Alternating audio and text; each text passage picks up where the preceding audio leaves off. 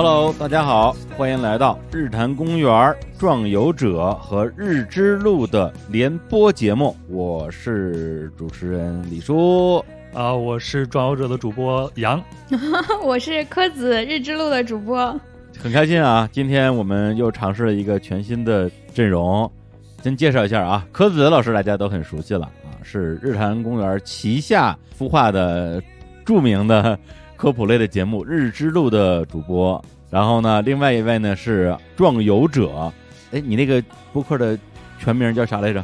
播客的全名就叫壮游者呀，李叔。后边后后边不是还有一个什么什么人文旅行声音游记？啊，对对，是为了让大家知道我到底是讲啥的，要不很多人不知道壮游者是干啥的。哎，对对对，感觉是一个是一个大壮 在旅游。然后呢，今天为什么会有这样一期节目呢？啊，一方面是最近确实想多尝试一些全新的阵容，聊一些我们之前可能聊的比较少的话题。呃，另一方面的话呢，跟科子老师还有杨，实际上约这个录音也是约了太长太长时间了，就是各自约了很长时间了。嗯。然后本来是，呃，杨的话是去年，去年转游者加入日光派对的时候，是就说，哎，咱俩得好好聊一期。结果时光荏苒啊，一年就过去了，整整一年。主要是你老回老家，你知道吗？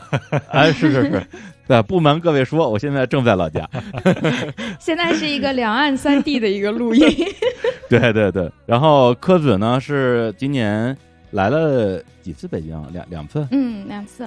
两次，但是每次都行色匆匆，都来不及跟我录音。然后呢，每一次都说：“哎，你放心吧，我很快就会回北京找你录音了。”然后咱们这个全国的疫情啊，真的就是此起彼伏，嗯啊，导致我们好多围绕科子老师设计的一些录音，后来因为他来不了北京，就完全没法去落地。于是啊，我想反正也见不着，那咱们干脆就两岸三地，啊，然后我们在三个城市来一起录这个节目，然后呢。这个节目也会在《壮游者》和《之路》啊，应该是同一天吧？嗯啊，咱们同步播出。然后呢，今天我们聊这个节目的主题是什么呢？哎，我们聊一下国家公园这样一个话题啊。那为什么要聊国家公园呢？那我也不知道了，因为 因为是是他们俩啊背着我偷偷摸摸。想要聊一期国家公园，然后被我不小心给听见了，然后然后我说加我一个呀，我我让我蹭期节目，然后就就就这样。来来来讲一讲你们俩为什么要聊国家公园这事儿啊，得我来说，因为我最早听到日之路，听柯子老师讲那一期为什么我们中国没有国家公园这个话题，然后我就很感兴趣。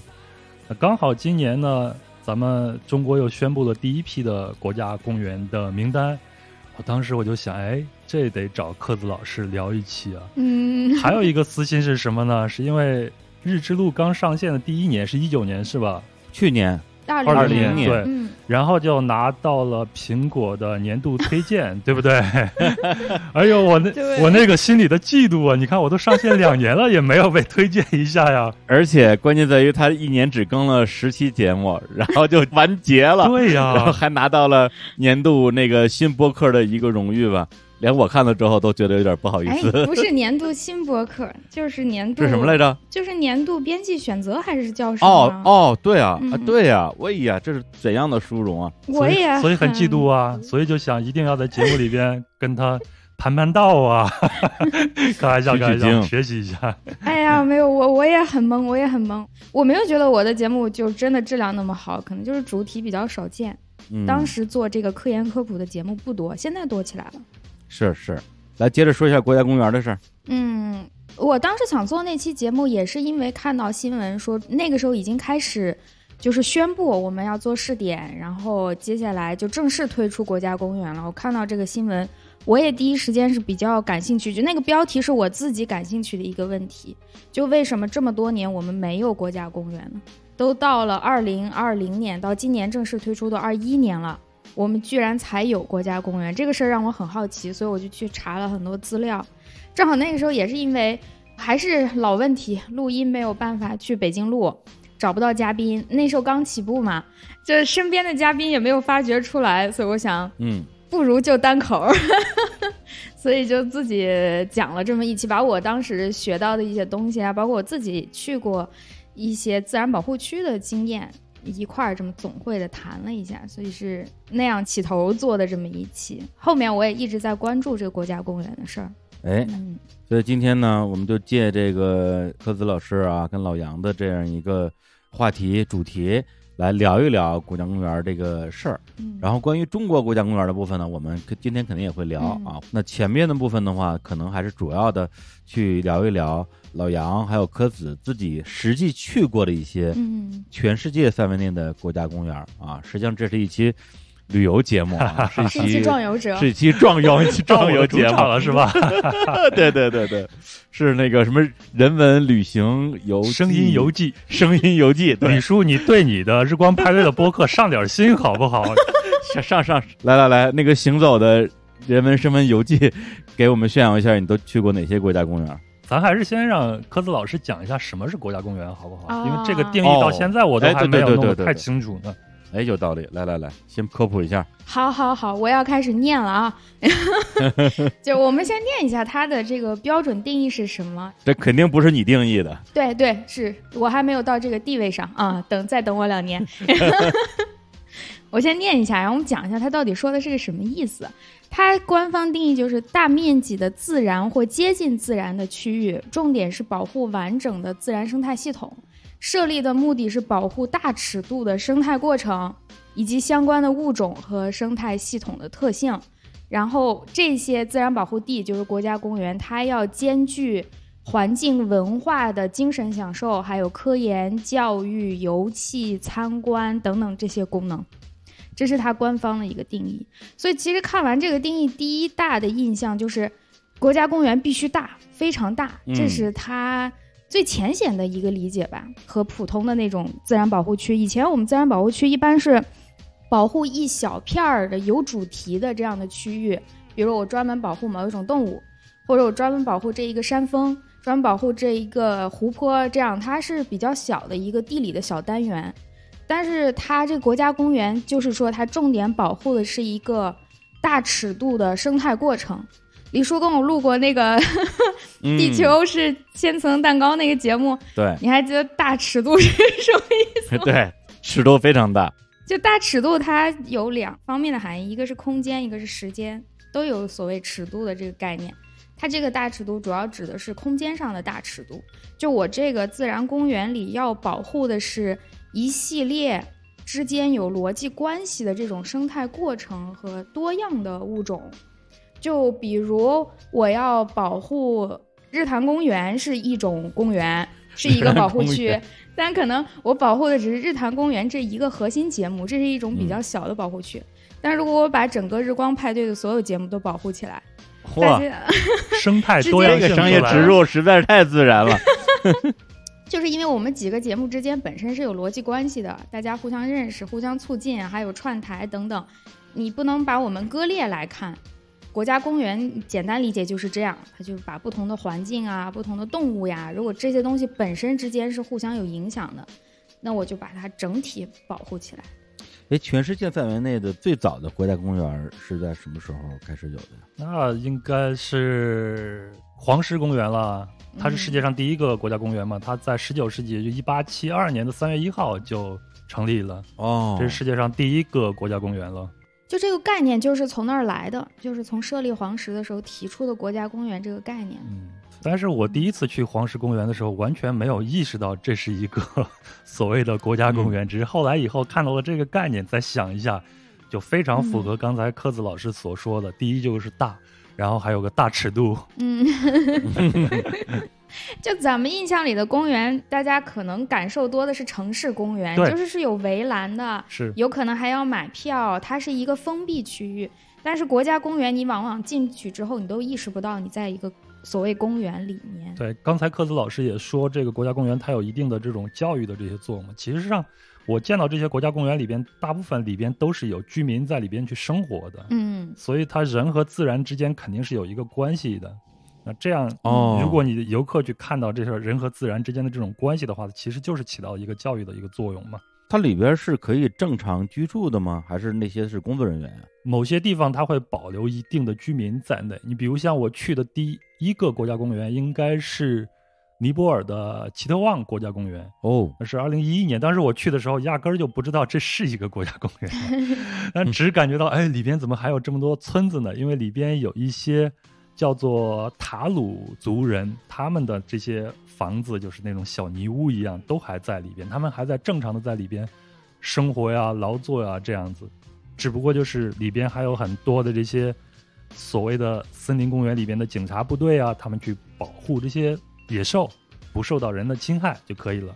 然后它的那个边界也不是说有一个非常明显的一个界碑啊，嗯它这是非常模糊化的。行，那我们这定义的部分就先探讨这么多吧。我还是想听老杨好好讲讲他这国家公园游记。我李叔啊，也算走南闯北啊，去了很多第三世界国家，啊，但是从来没有去过任何一个国家公园，然后之前也没有对国家公园这个概念产生好奇心、兴趣，觉得说，哎，我既然我都到这个国家了，我应该去国家公园看一看，从来没想过这个事儿。这次也是在跟那个老杨、科子我们讨论节目的时候，突然意识到自己可能在这方面有很大的一个知识的一个盲区吧，所以特别想听老杨讲讲国家公园里到底有什么好玩的东西。李叔啊，你去的那些第三世界国家，我一只手都能给你数清楚了吧？哎呀，哎呀，别数了，好意思吗？还要先我不好意思，行吗？开玩笑啊。谁能跟你比？去好几十个国家，你这，你说你跟这儿，那咱就从这个尼泊尔的奇特旺国家公园来说吧。我是，第一个去的就是这里。当时我们去的时候，它这个地方是在尼泊尔首都加德满都旁边，大概就是一百五十公里之外。但是我记得坐车坐了好久，那已经是十年前的事儿了。进去以后，第一个反应就是奇大无比，而且整个就是一个丛林嘛。嗯后来我看了一下资料，它大概有九百五十二平方公里，然后它里边最出名的一种动物是那个独角的犀牛，哦，还有孟加拉虎，还有大象。然后这个地方一直都是皇家的狩猎场所。资料上说啊，就是在一九五零年的时候，大概这个奇特旺这个地区还有八百头犀牛，但是后来呢，就有一些从这个中部山区的穷人搬到这儿，然后嗯慢慢的偷猎就开始猖獗了。那大概就是过了十年左右，就到了六十年代，这边的犀牛和老虎分别就不到一百只和二十只了。哦，然后尼泊尔因为它是皇室嘛，然后皇室就宣布这个地区建立了一个国家公园，这已经是一九七三年的事儿了。然后呢，强制这个地区的这些农民就把他们给搬迁出去了，但是现在还嗯留的有一些人在里边生活。然后军队啊、巡逻员啊什么的也都进驻到这里边，野生动物的数量才开始慢慢的有所回升了。嗯，它到一九八四年就成为了联合国教科文组织的一个世界遗产名录，就上到这个名录里边了。嗯我前头也说了，我当时到这边呢，就是完全不知道什么是国家公园的概念，嗯那你为什么要去啊？就是因为你到了尼泊尔，你一定会知道这个地方的。你住的所有的旅馆里边，它那个墙上都会给你贴啊，我们这儿有组织什么样的一个线路，比如说奇特旺国家公园一定要去，里边你可以骑着大象去看犀牛啊。等等等等哎，呀，你说十年前这个对我诱惑力多大呀？然后就去了，而且呢，当时就是省钱嘛，也没有太多的资金，也还不能住到里边那种高档的旅馆，然后只能哦住到里边那种民宿，每天晚上都停电。然后你还必须得住在一个蚊帐里边，要不你能被那个蚊子给咬死。到晚上一停电的话，就奇热无比。哦，对啊，对啊，嗯但是呢，我觉得最有意思的一个项目还是去看犀牛，嗯，因为当时我还没有这个动物保护的这种概念，报了一个这样的一个 tour，就是骑着大象去看犀牛。那个哦，大象，真的骑大象啊？对啊，咱们都看过那个印度电影嘛，比如像嗯，以前的印度电影里边，它那个大象上头会给你放一个座位。成坛一样那样东西，嗯。对，然后一个大象上是四个游客，每个游客呢就把一个脚、两条腿哦。骑在那个栏杆上，然后那个驾驶大象那个人呢，就坐在他大概脖子那个位置，嗯嗯。开始往这个丛林里边走。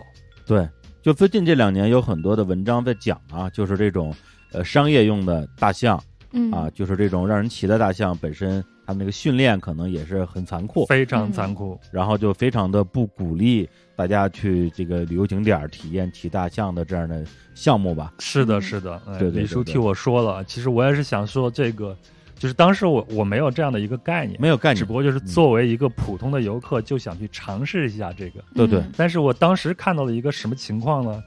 就是那个每一只大象的耳朵上都有一个很大的一个洞，嗯。然后那个赶大象的人呢，他会拿一个铁钩，嗯。比如他要让大象往左边转，他就把铁钩勾到大象的那个耳洞上，往这边一拉，大象就往左边转。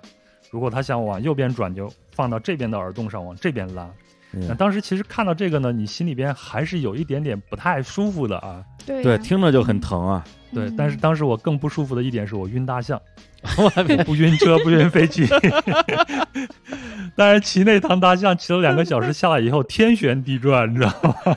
啊，两个小时是有点久了。对啊，就是我们应该是两组吧，就八个人，一共是十个人，骑了两头大象到这个丛林里边，还有其他的这个旅行团，大家那个大象都到那个区域，然后那个区域里边就有几头犀牛带着自己的就是小犀牛在那吃草，这些犀牛就不动，然后就安静的在那吃草。可能是旁边有这些大象，它也不敢动。嗯，然后我们就在那儿看呀，拍个照片呀啥的。弄完以后，然后再慢慢的回到村子里边。然后下了大象，我就天旋地转，赶紧灌一瓶可口可乐，然后让肚子里边 浊气赶紧跑出去就好一点。那他们是知道那个犀牛在那儿是吧？那是犀牛的栖息地，所以你去一定看得到，是这样。几乎是百分之百的能看得到的。哦大概他们生活的区域，当地的这些导游们都很清楚，所以会带着大家都到那个地方去。嗯哎，那这是你第一次在这种近乎于自然的环境里边看到像犀牛这样的大型的野生动物？因为以前看犀牛、大象、河马，肯定都是在北京动物园嘛，对，没错就是。这种有兽栏的啊，甚至有笼子的地方看到的。那你第一次在在这种自然环境里看到是什么感觉？就非常的新奇啊。当时你也没有太多的想法，只有新奇，然后觉得就很刺激，从来没有过这样的一个体验。嗯然后过了十年以后，其实那是我第一次出国旅行，那个时候我已经三十三岁了。哦，然后过了十年以后，你再回想的话，我觉得如果现在我重新再回去，我肯定不会再选择骑大象的这种方式了。对对对对，嗯，杨老师讲这个事儿让我想到，就是国家公园，它还有一大意义，就是我们如何来选定的？比方说咱们国家名山大川这么多，对，我到底哪一些是国家公园，哪一些是这个省啊，或者是市上的这种自然保护区？它有一点就是，国家公园的这个风景，或者是这个地方特殊的地貌或者动物，它要能有一定的代表性。嗯就像杨老师说的，他去尼泊尔的任何旅馆里都在贴着这个东西。其实尼泊尔肯定有很多游乐的，但是这个国家公园一定是最具有代表性，能代表整个国家的。然后省的自然保护区就会代表他们省的一个特色。所以这一次的国家公园第一批的名录里边出现的，你比如像海南的那个嗯，有一个长臂猿，对吗？嗯它就是非常有代表性的嘛。还有三江源，嗯，是他选的那一些，正好就代表了咱们国家纬度又大、经度又宽的那种，就是不同的地方，他都要选一个，他不会集中在一个地方选。嗯，嗯那老杨还去过什么国家公园啊？接下来咱聊一聊这个黄石好吗？这个其实哦我印象是非常非常的深的。黄石大家应该都听说过，然后它对还有同名的电视剧，对吗？哦，对对对对，哦我其实对黄石最大的一个概念是它里边非常发达的这个路网系统。其实这个路网系统也就说明了刚才柯子老师所说的那个大和大尺度了嘛。几乎你在里边开着车，因为黄石好像是有五个门，然后它不同的季节你可以从哪个门去进去，然后从一个门到另外一个门开车可能需要好几个小时，然后你想一想这里边到底会有多大？嗯哇然后它这个路网系统在里边，它会有这种红绿灯啊什么的，然后每一个地方，比如说附近有一个观光点，你都可以开着车进去，到这个观光点的附近停车场停下来。这个停车场不光能停车，它还会设置一些木桌呀、木椅啊，供你野餐用。嗯，然后在这个地方，你再步行去景点去参观，我觉得这样的设置就非常非常的合理。嗯但是我觉得这可能跟它整个面积非常大是有关系，你必须得开着车进去。嗯然后呢，我在这里边玩的这种方式也非常非常的多，你可以玩钓鱼啊、徒步啊、登山啊、露营啊、溯溪啊，前提是你只要申请，然后你合规就可以去了。嗯然后还有一点就是它的那个价格，我印象非常的深，因为整个美国国家公园它有一个通票，嗯。如果我没记错的话，我是一四年去的，大概是七十到八十刀左右，然后它是按车收费的啊，哦。一，个车你大概坐四个人或者是几个人的话，就是收这么一个，就是收这样的七十到八十刀，对。嗯。那平均如果你车上四个人的话，一个人也就一百多块钱人民币。然后你还是一年期限之内都可以。啊，那啊年票啊 对啊，年票这么便宜，我天哪！我觉得这个就是能起到吸引大量的家庭以及朋友同行这样一个作用，然后能让更多的人去接触到的。嗯，那您去感觉人多吗？比如你开车进去，路上是只有你一个车，还是基本上排满了？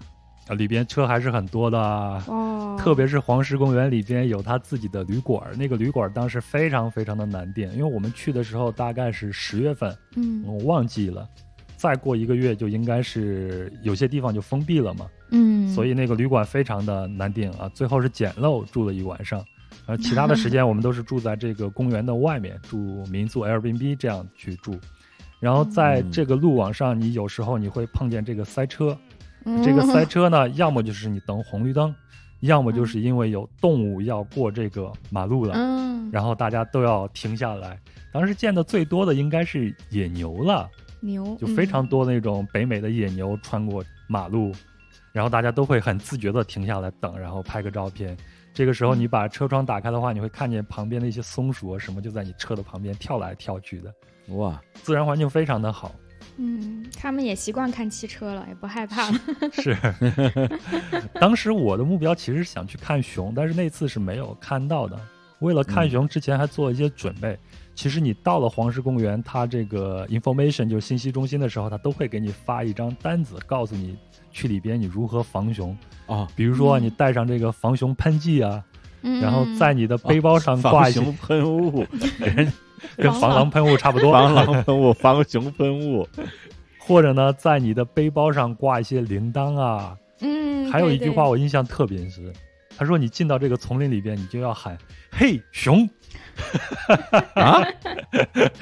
啥意思”，？他其实就是想告诉你，你在里边要大声说话，告诉这个嗯熊，现在是人啊在通过这个让熊远离你。哦，其实这里边的熊和人之间是有一个默契的，如果熊嗯知道人在这儿通行的时候，它基本上是不会出来的。就是你在这里边大声说话的话，熊会主动避让，而不是把熊招过来。是，它会主动避让的。绝大多数嗯野生动物都是这样的，就是那个黑暗森林法则的类似吧，虽然不太一样，嗯是这个意思。就是它也不知道你现在发出声音这个东西有多强大，它如果不是准备妥当的话，他没有必要过来招惹你。啊他听见那边有动静，他就第一反应是我先离那边远一点儿。哦，嗯，也就是说你声音越大，可能越有利于把它吓跑。对对，一般都是这样操作的。我们去北海啊道也是，就那个熊铃嘛，挂铃铛啊，或者大声说话呀，这样他就会避让你的。啊，那咱们下回咱们仨去国家公园里边录播客，这个一边走一边录是吓吧？啊，对，把他们都吓跑。熊也过来，我说两句。其实我觉得这个是人和动物之间的一个默契了吧。嗯，嗯，对对长期大家在这儿一起生活、一起共存，就会形成这种默契嘛。对，就好像那些什么鹿啊、什么熊啊，反正各种大型动物、小型动物在同一个池子里喝水一样。嗯大家在喝水的时候，可能你也看不到大家会打架。既然他们能够容纳那些跟自己那么不一样的那么多的物种，那么人类这个物种，他们其实也是早就已经习惯了，在这个国家公园里边。就是大多数的动物是不残忍的，就是动物是不以虐杀为乐的。大多数动物，除了人类，它熊嗯呃，对，熊别它它要吃这个动物的时候，那是它的狩猎状态，吃饱就吃饱了。但是也有例外，比如我们最熟悉的猫就是一个例外。嗯，猫这个动物是很残忍的，我很喜欢猫，但是这个事情是真的，因为猫它就算饱了，它也会去残杀周围的所有生物。哦，它抓住小鸟，它就要杀掉，它就要玩儿，就是就是这样的。猫是这样的动物。嗯，嗯，不要看它长得可爱。所以我就经常说，我猫啊，就是因为长得可爱，但凡它要长得丑一点啊，人就不会跟它接近了，看它们怎么生活了。来说黄石，黄石还看见什么好玩的动物了吗？对，还说那个熊啊，其实它是你如果去看熊的时候，它是有严格的规定的，你离它多少的距离？我没记错的话，应该是七十码左右。今年我还看到了一个新闻，就是二零二一年啊，然后有一个女士那个熊刚好还是在哺育自己的小幼崽，非常的危险。他哦好像当时嗯离它只有三十码，最后这位女士被判了四天的监禁。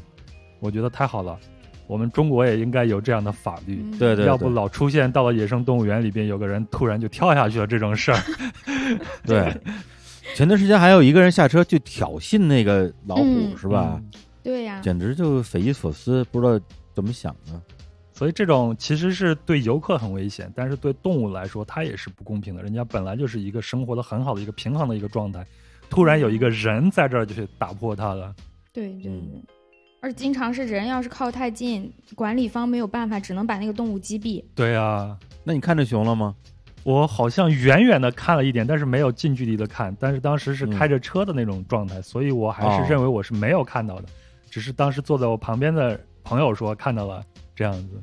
那跟尼泊尔就不一样，尼泊尔他会带你们，保证你们能看到他们那个特定的动物。是的，但是黄石公园它是这样的，就是因为它非常非常的大嘛。如果你想好好的玩一下黄石公园，能更多的接触这些动物的话，你可以在里边慢慢的玩。我前头也说了，有那么多的方式。就别人跟我说，你开着车在黄石公园里面玩，就是每一项你都要接触一下，好好的玩一下，大概你一个月时间都不够用的。哦，所以才知道他那张年票有多重要了。你可以今天出去，明天你再进来，哦在里边一直一直这样去玩下去。可以看它四季的这种呃自然，包括动物、植物啊这些东西。对，但是到冬天的时候，有某些地方是封闭的，你就进不去了，因为它会下大雪嘛，嗯它那个位置雪还是蛮大的。嗯，我当时去的时候是十月份，然后刚进去看见那一望无垠的草地，高兴的在上面打了个滚儿。然后还有一个很有意思的地方，就是它里边有一条河叫做蛇河，就是那个蛇 snake 蛇河，对嗯 snake。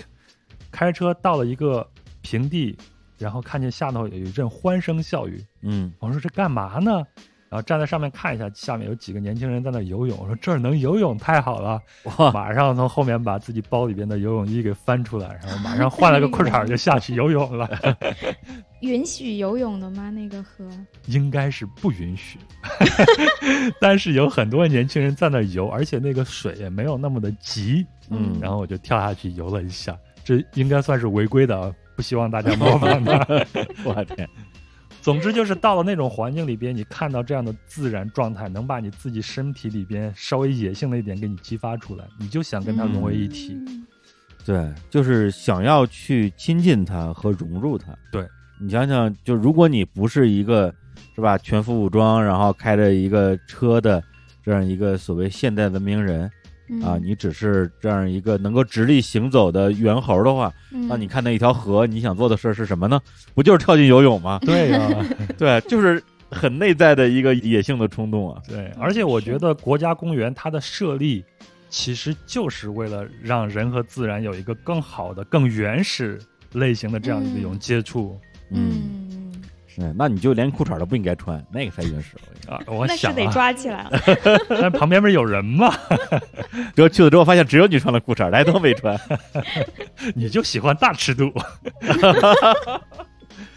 呃，那等于说黄石公园就是老杨第一次比较有目的、有规划的去逛这样一个国家公园。对，其实我还是留了一个问题呢，我就特别想问一下柯子老师啊，哎，就是我在黄石公园看到那么发达的路网系统，我之前看到过一个说法，说这个嗯路，就是我们人工修的这个路，其实是会阻碍这个动物的自然的一个迁徙，会影响到它们的生存的。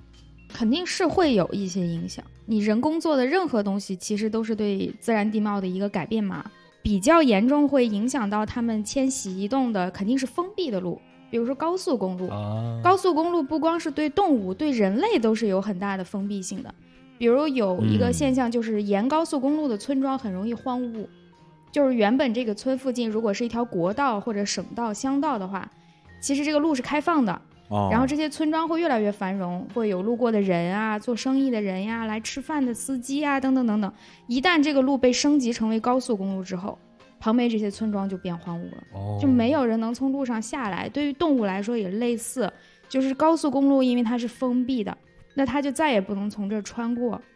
对它来说，几乎就相当于永远也无法到达那个路的那一边去了。对，如果本身是有迁徙的这种嗯习惯的这些动物的话，它相当于就回不去了。对对对，这个是最严重的一种极端情况了。嗯。但是还有不封闭的路呢，因为我不是这个专家啊，但是我知嗯道的一些情况，我也看到过类似的新闻，就是看情况吧，比如你这个路也不是很宽，然后它就是普通的把这个路修了一下，修平整了，可以走车了，但是也没有太破坏那个地貌的话，其实对动物的影响就不是很大，它可以穿过去，它可以自由的穿过，甚至有些哦动物也开始利用这个路了，它就在这个路上直接走。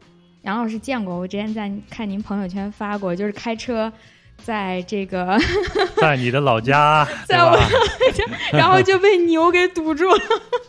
牛就会慢悠悠的在那个路上走，水泥路对它来说也是更好走的。动物也不傻，你这个路整的这么平整，它也乐意在上面走，所以对它来说也未必是一件坏事儿。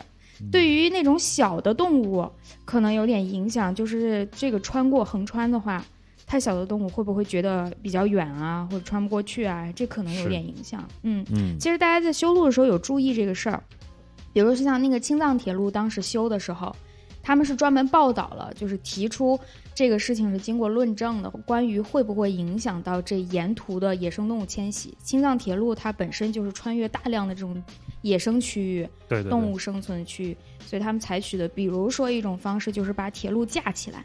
原本高架这种方式是为了过河或者过山，我才需要架，但是他们把这个技术就用到普通的这种平的地上，本身这一块儿我可以直接修，但是如果直接修的话，动物很可能就无法穿过，那我就把它架起来，一个桥在空中。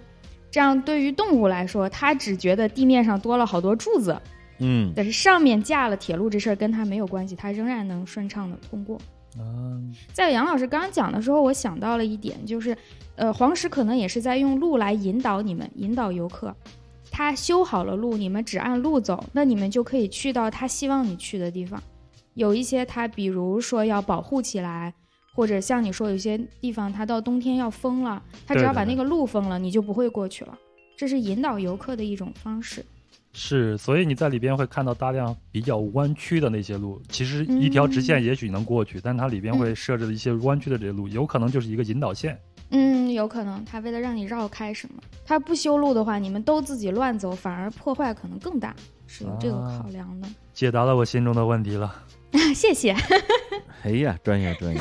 也就是在设计路的时候，其实要呃时刻把人和自然的这种和谐共处放在嗯心里边，对，而不是简单的只为了人方便。对对，我我们去北海道也看到了，后面讲北海道我去的，我可以讲一下，他们专门讲他们如何在山上修路这件事。哎，聊到一些这么激情的话题啊，那个 让我们继续潜入国家公园儿。咱接下来去个更野的地方啊！哎，就平常你出去旅行回来嘛，就老有人让你推荐一个说，哎哪儿哪儿最好玩啊？通常我就不会跟人家做任何的推荐，但是啊，嗯如果说要我推荐一个你此生必去的一个地方，我只会推荐一个地方，就是萨伦盖蒂国家公园，它在坦桑尼亚。哎呀，这个可是我永远的痛啊！咋了？你没去成是吗？对，因为我不是去过坦桑尼亚嘛，对啊，去爬那个乞力马扎罗，然后下山之后就已经就是塞伦盖蒂就近在咫尺了，我没去，然后然后买张机票回来上班了。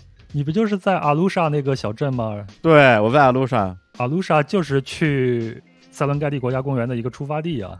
对，而且当时不但是说位置上特别近，而且是当时我们三个人一起去爬的那个乞力马扎罗嘛，嗯嗯我跟那个老贺还有敢叔，我们仨，然后下来之后，敢叔直接就去塞林盖蒂了，而且还跟我们说说咱们仨一起包车会便宜一点什么之类的。嗯然后老贺说我没钱，然后就买张机票回去了。我说我没时间，买张机票也回去了。实际上那机票也不便宜。哎呀，对，那个时候我觉得还是无知吧，就不知道自己面前是怎样的一个啊不能错过的那样一个国家公园，而觉得说，哎，不就是一个野生动物园吗？对，跟嗯北京动物园能有什么能有什么区别呢？区别大了。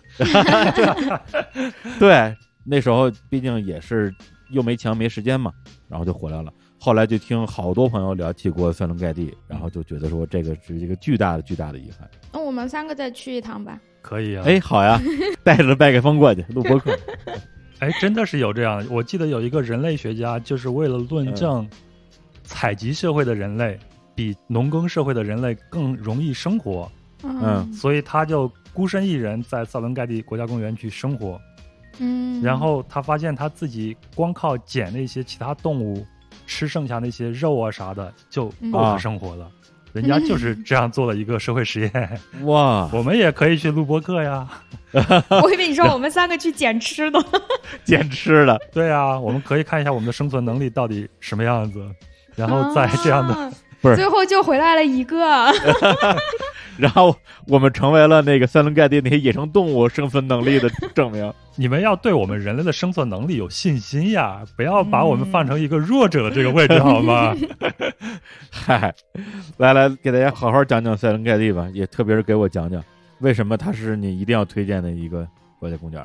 其实你刚才提到北京动物园，我觉得一定不要把塞伦盖蒂国家公园想象成是一个巨大的一个动物园，嗯它就是一个完整的生态环境。嗯然后我在里边最大的一个感受就是你能看到一条完整的食物链。首先就是你嗯站在食物链最顶端的，就是全世界各地的游客嘛，对吗？有钱吗？你花钱了。嗯，我记得我当时是报了四天三夜的一个 tour，大概是花了二百五十美金左右，已经是非常廉价的一个 tour 了。等等会儿等会儿，一共花多少钱？二百五十美金，这太便宜了吧？，对，因为当时我为什么没去，是因为我爬起来马扎罗已经花了好几万了嗯人民币。嗯，然后下来之后，我问赶叔说去塞伦盖蒂花多少钱？他说再花几万吧。啊我说我实在没有这么多钱了，然后就放弃了。当然，塞伦盖蒂你有各种的玩法。如果你是那种真正的西方式的 safari 的话，啊，就游猎的那种形式，你住很高级的帐篷，然后有专业的向导带着你去追踪这个野兽的足迹，观察它们的粪便，最后去看它们的生活的话，那也需要很长的时间，它当然是很贵的。哦，但是你也可以选择这种普通的经济型的，就跟你坐一个飞机的经济舱一样，哎呀，每天住帐篷这样子的话，那它相对来说就便宜。啊，如果不是二百五十美金，那应该是四百五十美金，我有点印象不清了。反正就是没有那么贵，我是能接受的。能能能能能承受。对嗯那全世界的游客，他就是站在食物链的最顶端，对吗？嗯 接下来就是当地人，然后呢就是当地的这些土著人，也就是马赛人。呃，前头都是嗯开玩笑哈，主要是接下来，啊 我这儿还想马赛人呢。然后接下来就是狮子、羚羊、小动物，还有腐食动物。如果你注意嗯观察的话，你在那儿游荡几天，你就能看到这种完整的生态系统。我当时拍了一张照片，印象特别深，这是一种共生的这种关系。那天刚好是下大雨，我就看见路边有一群这个长颈鹿。当然，你在塞伦盖蒂国家公园里边，你去坐这种 safari，就是坐这种吉普车到处去看的时候，你身边嗯就是狮子呀、大象啊、羚羊啊，他们也不会怕你们，因为他们已经习惯了。然后嗯大家就是这样的一种共生状态。当时旁边就是有那个长颈鹿，我就随手拿相机拍一张。回来以后发现这个长颈鹿的肚子下头倒吊着一只小鸟，哦，哦，它吃上面虫子是吗？对，它吃上面的虫子，它替这个长颈鹿去清理它身上的一些不干净的东西。嗯。那么下雨的时候，它就可以躲在这个长颈鹿的下头。哦，这种东西真的是让我感觉到非常非常的新奇。然后我们在上头看这种狮子，他们一家子在这儿游戏、打猎这样子。嗯，再说一个大尺度的啊，不一定能播啊。哎，当时我们的导游就指着那边说：“看，狮子正在做那样的一些羞羞的事情啊。” 需要这么复杂吗？这么交配，啊，对，那狮子交配是非常快的，大概就是几秒钟。我这你都看见了，它就是这样快，它就是几秒钟。发情对他们来说是不能控制的。那你能够目击狮子交配，感觉比向流星许愿还难啊 我是一个幸运的人吧。Lucky guy，然后当时拍了有照片，嗯，然后呢，我们的导游就在那儿开玩笑说：“你们看啊，这个狮子的生活天天就是这样，他们就是 eating。” fucking，然后 playing，哦，快乐。对，然后我当时加了一句说，如果他们要再能天天 drinking 的话就更好，再喝一杯的话就更好了。嗯，嗯狮子是他们当之无愧的草原上的王者嘛，当然还有大象会更厉害一些。但是这些大型的动物，我想大家应该都在电视纪录片里边看了很多很多的。嗯在塞伦盖蒂对我印象最深的一个瞬间是，头天晚上我们下了一些大雨，然后第二天我们去开展第二天的这个行程的时候呢，路上的那个车辙印里边都有很多很多的那种水，因为头天那个雨把那个池塘都给它弄平了，然后池塘里边的鱼有可能就会被刮到这个路上。嗯，然后当时我看到了一条鱼，那条鱼就在一条车辙印里边那个水里边，使劲的去扑腾扑腾扑腾扑腾扑腾，它就是想回到水里边。嗯，就那天让我觉得哦，无论是动物还是人，这个生命真的是太顽强，对生存的这个渴望太强烈了。嗯。嗯，就是我看过一些纪录片吧，就是最近这一年看了好多这种，就是像什么《地球脉动》啊，还有今年出的是《呃完美星球》吧，对，嗯。对，类似于这样的那个纪录片，它里边其实关于这些在自然状态的动物的那个描述是很多让我很震撼的地方，比如说你说的那个山丁是因为是人制造了一个车辙印嗯出来，然后里边出现一些这个水生的动物，但实际上在很多的不同的大洲吧，它随着汉雨季。有一些池塘或者有一些湖泊，就是季节性的。嗯过了那个季节之后，这个池塘就消失了。嗯，所以大家都要在这个池塘消失之前留下自己的生命的一个延续。有的可能是通过某种产卵的方式吧，嗯然后把这个卵怎么样去生下来，而且能够度过这个旱季。对还有就是比较典型的，就是两栖类动物。嗯，你想想，这个蝌蚪，一个蝌蚪在一个即将干涸的池塘里边，那他们要做的事就是拼命的长大，嗯一定要在这个池塘最终干涸之前变成青蛙，它就可以走了，它对可以活下来了。对，所以刚才说咱们仨人要去塞伦盖蒂录播客啊，不要害怕我们老是被吃掉啥的，要相信我们也是有生存的欲望的，对吧？啊，对对对对，李叔，你要急了，你也敢去跟狮子打架？对，我不敢。哎哎，不过狮子啊，因为最开始你对狮子会有很多的想象，嗯，因为小时候看那些童话什么的，都觉得反正到底是狮子是百兽之王，还是老虎是百兽之王，反正哥俩都挺厉害的。但是后来看《动物世界》，又觉得好像也没有那么厉害，嗯，特别是那公狮子，天天跟这儿就躺着晒太阳，啥也不干。对对，感觉是一母系社会。但后来好像是去年还是前年，看了一个文章说，因为这两年那个摄像技术发达了，有那些夜视的那个摄像头，嗯，嗯发现公狮子其实是每天晚上上夜班儿，然 后是吧？白天是跟这儿睡觉是倒班儿呢。对。这个其实公狮子我们可以把它理解成一个族群的守护者，嗯它的主要作用就是保卫这个族群，因为它们经常要受到，比如像猎狗啊，成群结队的猎狗的侵袭，对，还要有其他的公狮子来对他们这个族群的一个侵扰，嗯所以它主要就是起一个守护这样的一个作用。嗯在这儿，我想给大家推荐一本书，其实这个人呢，我特别想拉来我们壮游者做一个节目哈、嗯，但是后来一直就没有成型。那这个老师呢，叫做陈建兴，然后他在微博上的名字叫做非洲的青山，然后他写了一本书叫做《师野寻踪》。嗯为什么他写这本书呢？因为他是坦桑尼亚塞伦盖蒂国家公园中国处的一个工作人员。哇他以前是在外交部工作，后来就是因为从小就特别喜欢动物，那到了嗯坦桑尼亚以后就把工作辞了，然后就去塞伦盖蒂国家公园找了一个职位，天天在大草原上去接触这些动物。那他写的那本嗯《狮野寻踪》给我很大很大的一个启示。哦，那包括公狮子到底是不是会参与狩猎？那根据他自己的这个观察结果，公狮子有一些时候是会参与狩猎的，嗯，并不是像大家所想象那样天天躺在那儿 就干那些事儿了。对嗯，，playing fucking，我天，人家也要上班儿，也要挣钱养家啊。对，大家都是有分工的。嗯嗯，那这回你在塞伦盖地除了狮子之外，还有什么让你比较震撼的场面吗？其实我想聊一聊啊，就是关于动物这方面，大家看很多纪录片应该都很熟悉了。你再看一些资料，肯定比我讲的好。我想聊聊，我去了一个马赛人的小村子去参观。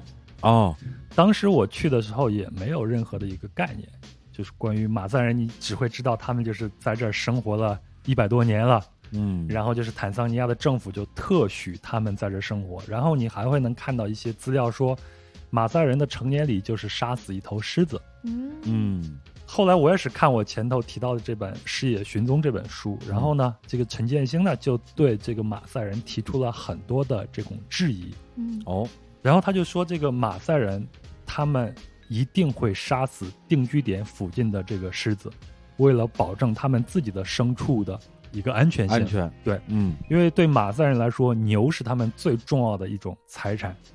你家里牛多，就证明你这个人就非常富裕，你在这个族群里边就会有更高的一个地位。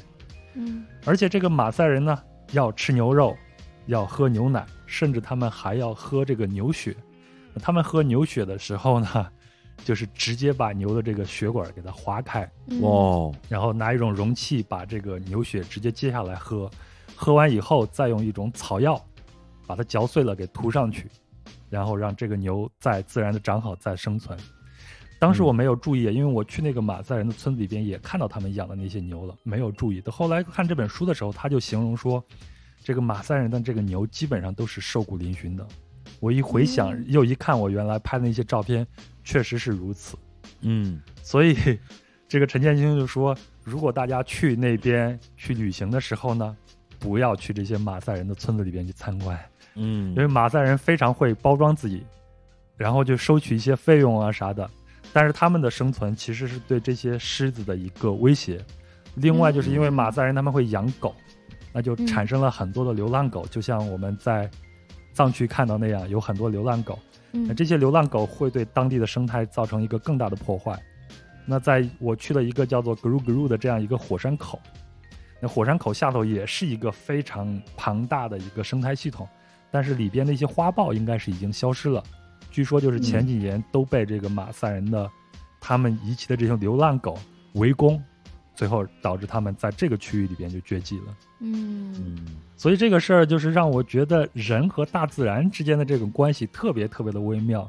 后来我又去了趟巴西，我去巴西的时候去亚马逊丛林，其实是特别想看一下野生动物的。嗯，但是我在其他的节目里面也讲过，我们从巴西的北部的城市马瑙斯就出发，然后开车开了三个小时，又坐船坐两个小时，我感觉已经到了这个亚马逊的深处了。在那边待了三天，其实我啥动物都没有看到。哦回来以后，我的沙发主就跟我说说，他指着这个城市的边缘说：“我我小的时候，我沙发主已经六十多岁了，我小的时候外面全是丛林，你在这儿你啥都能看见。但是现在呢，城市越来越大，动物就越来越往里边跑，你就啥都看不见了。然后就是为了弥补这样的一个遗憾呢，我一六年的时候去了趟巴西的潘塔纳尔湿地。那潘塔纳尔湿地呢是南美观察动物，我觉得是最佳的一个场所。这也是世界上最大的一个湿地，它的总面积大概有二百四十二万平方公里，嗯也是全球动植物最密集的一个生态系统。然后里边最著名的动物是什么呢？就是咱们看过那个《里约大冒险》嘛，哦《里，约大冒险》里边那个主角就是那个金刚鹦鹉。金刚鹦鹉，哦对然后潘塔纳尔湿地就是野生金刚鹦鹉的最大的一个家园。嗯然后里边还能看到这些美洲豹啊、加瓜，还有这种水獭啊、球鱼啊这些东西。然后我去了以后，就特意的去观察了一下他们这边是怎么弄的。首先，我觉得很幸运的是，以前巴西政府曾经想在这个潘塔纳尔湿地里边修一个高速公路，就是快速公路吧，也不能叫做高速公路。幸好他们没有钱，然后过了一段时间，这个公路就搁浅了，嗯，就没有打断或者阻碍这些野生动物迁徙这个路线。嗯所以我们在这个公路上走的时候，你能看见这个路两边有各种的池塘，池塘旁边有这种鳄鱼，就那种凯门鳄，还有各种的小鸟，生态系统还很不错的。然后在里边还看到了很多的农户，因为这个十二月到五月是潘塔纳尔的雨季嘛，然后它湿地的水平线大概会上升到三米。我那年去的时候应该是八月底的时候，八月底的时候这个水都已经下去了。所以我们在里边做徒步的时候，经常能看见树下头堆了一堆的贝壳，你能想象到在雨季的时候，这个地方有多少的这些水和鱼。这些湿地的水它能滋养物种，但是也能让这些农户们有丰厚的资源去搞这种畜牧业，所以这儿有百分之九十九的土地是私有的。那这样的人和这个动物之间的这个矛盾就产生了嘛？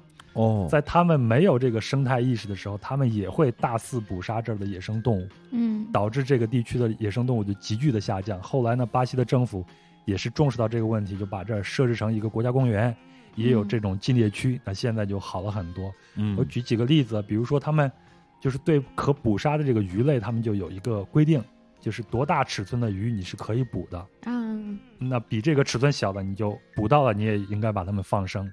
对，然后在这个地方有很多很多的这种检查站，这个检查站就是防止盗猎的。还有就是他们也养牛嘛，就如果你家的嗯牛被美洲豹给杀死，那搁以前他们去复仇去，对吗？复仇者联盟，然后把这个美洲豹给杀死。但现在不行了，你现在可以做的事情就是找政府，然后去要补贴和赔偿就可以了。嗯哎，这合理啊，对啊，嗯所以我那次去徒步，在这儿是见到了很多很多的动物，比如像鳄鱼啊、鸟啊，还有那个吼猴啊，就是几乎你走几步就能看到。那金刚鹦鹉就嗯见得更多了啊，真的是太可爱了。哇，然后我们还看到了野猪。我们当时在走的时候呢，突然导游就说：“哎，大家别出声，然后让我们都蹲下。”他就有经验，因为他就是当地人。当地人在需要他们劳作的时候，他们就是农民；在不需要劳作的时候呢，他们就可以带队。这也是他们很好的一个嗯创收的一个项目。嗯然后我们蹲下以后，在离我们大概二十米远的地方就过来了一群野猪。哦然后领头的猪看了看我们这边，看我们也没有动静，他们也就没有动静。然后看着嗯其他猪通过以后，那个猪也过去了。领头的猪看了看你们领头的人，大 家 交换了一下眼神。对，作为中国人呢，我就问了一个非常典型的一个问题，就是说好吃吗？这头猪能吃吗？不提倡啊，不提倡啊，只是问一下。不是，那他们回答你了吗？那个导游说，嘿嘿，笑了笑，说那个小的那个猪啊很好吃，但是像这样的成年猪啊就非常非常难吃了。但是我们现在也都不吃它们了。嗯，你看看，就是刚才你的表达的之中吧，其实有很多内在的很矛盾的地方。嗯，一方面呢，咱们都是希望能够保护我们的这个地球家园，对啊，我们我们说，哎，这个也不鼓励，那个也不提倡。但是呢，看见那个猪又会是吧，非常生物本能的说：“哎呀，能吃吗？好吃吗？”对我觉得这个东西都很真实。对就是它虽然是矛盾的，但是又并不矛盾。对，又并不矛盾，因为它都是我们自己，就人类这么几千年以来，从跟动物没什么区别啊，就是野生动物中的其中一种啊，变成了现在的所谓的现代文明嘛。对马赛人那个状态是，我觉得是很典型的一个过渡状态。嗯，因为我之前我去过坦桑尼亚，我看了好多那边的一些资料，专门还就算是研究过马赛人这个这个族群吧，嗯因为他们其实相当于那边的原住民。就坦桑尼亚，它就反正就是历史也特别复杂，反正在二战前后成为了那个英国和德国的那个殖民地，没错，一个桑岛，还有一个是那个它那个大陆地区嘛，对，还有桑吉巴尔岛嘛。就今年那个得诺贝尔文学奖的嗯那个作者就是桑吉巴尔岛的，没错是那边出生的，还有那个呃 The Queen 乐队的主唱 Mercury，他也是桑吉巴尔岛出生的，啊，哦，对对，都是在坦桑尼亚。二战结束之后，然后坦桑尼亚国家独立之后，实际上是把呃马赛人他们有好多个，应该是有上百个这种少数民族吧，相当于是对于他们原来的那些他们的文明保护的还比较好。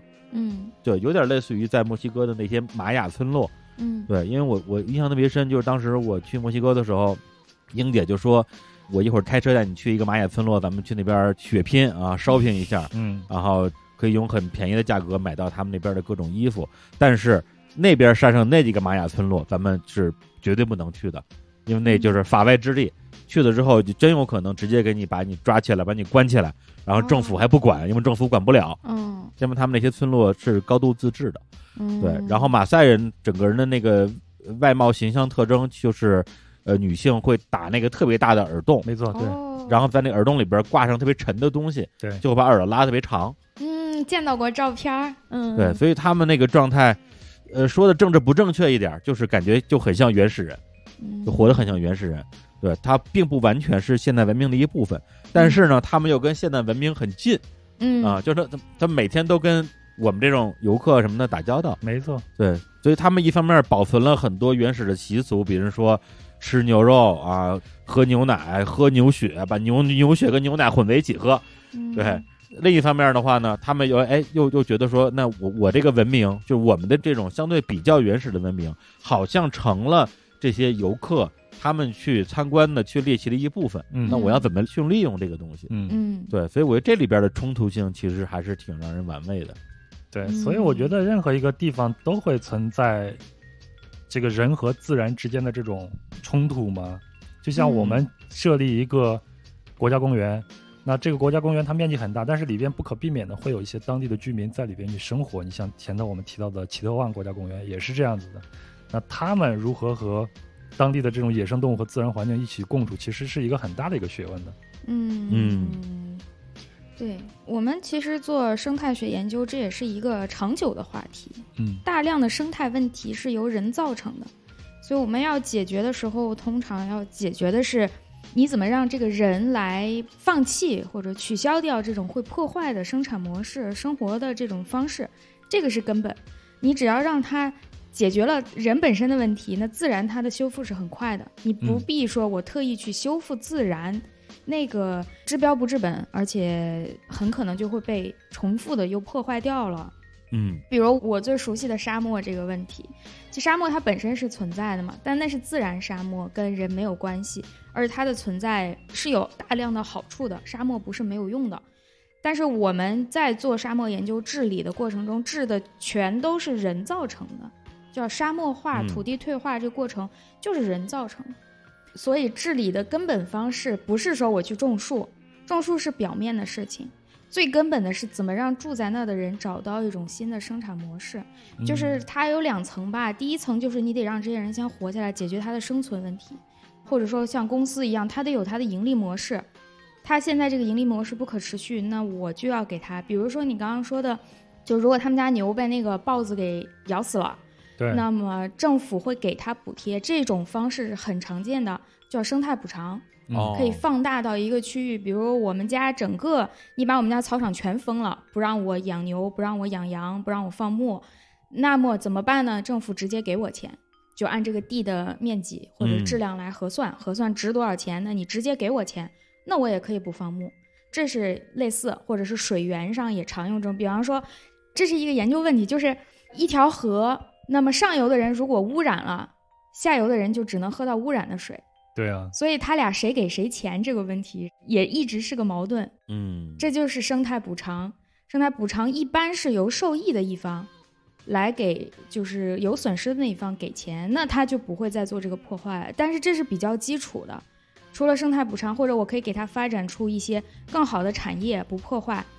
但是你要知道，人类是贪心的呀，所以这是另外一个层次，就是在你给了他一定的补偿，给了他新的产业。比如像这种旅游之类的，他日子可以过下去了，但是你很难控制他不想要更多的东西。嗯，包括我们所有的人类，这不光是生活在这种生态脆弱区的，我们的生活里用了太多我们其实可以不用的东西。没错。那么你在城市里买的每一个东西，在它的原产地都是一份破坏。嗯那我们如何控制住呢？在所有的打折的季节，不要去买东西，有几个人能控制住呢？所以我通常都不会说自己是一个环保主义者，因为嗯，我觉得只要我依然去点外卖，我可能都不算是。但是不用极端到说大家就哇对对对坚决什么都不干，不用，我们也生活在这个地球上嘛，就是尽量的每个人都有这个意识就好。。如果有这个意识，你能够多加注意自己的行为，这就挺好的了嗯。对对对，就不容易。对，而且它这个在国家公园里边的人跟这个环境共存，嗯我觉得比较理想的情况是，它有一个从经济方面上能够越去保护这个环境，然后它越能从中受益的一个正向循环。对对对嗯对，这是最好的。因为咱们国家这两年不是有了那个国家公园了吗？嗯，嗯，就是第一个叫什么那三什么来着？三江江源，三江源是吧？我看他那个纪录片里边有一嗯句话给我印象比较深，他就说要让这个国家公园成为本来住在这儿的这些牧民啊，就这些就就也也是相当于是本来的原住民嘛，啊，成为他们的生态碗和生态饭，嗯。嗯，然后让他们从草原利用者变成生态的守护者和受益者。嗯。如果这个事儿能把它这个逻辑捋顺了，那很多的冲突可能也就能够尽量的去避免了。吧。这是咱们国家的口号嘛，绿水青山就是金山银山。这句话我每天出门都能见着。门头沟到处都是是吧？你老家大理现在也是吧？到处都是，到处都是，是，它是非常正确的已经。非常正确的一句话。李叔，我跟你说一下，我去门头沟旅行的时候啊，看到了一句我觉得最棒的一个宣传口号，哎，叫做嗯“把城里人带到沟里来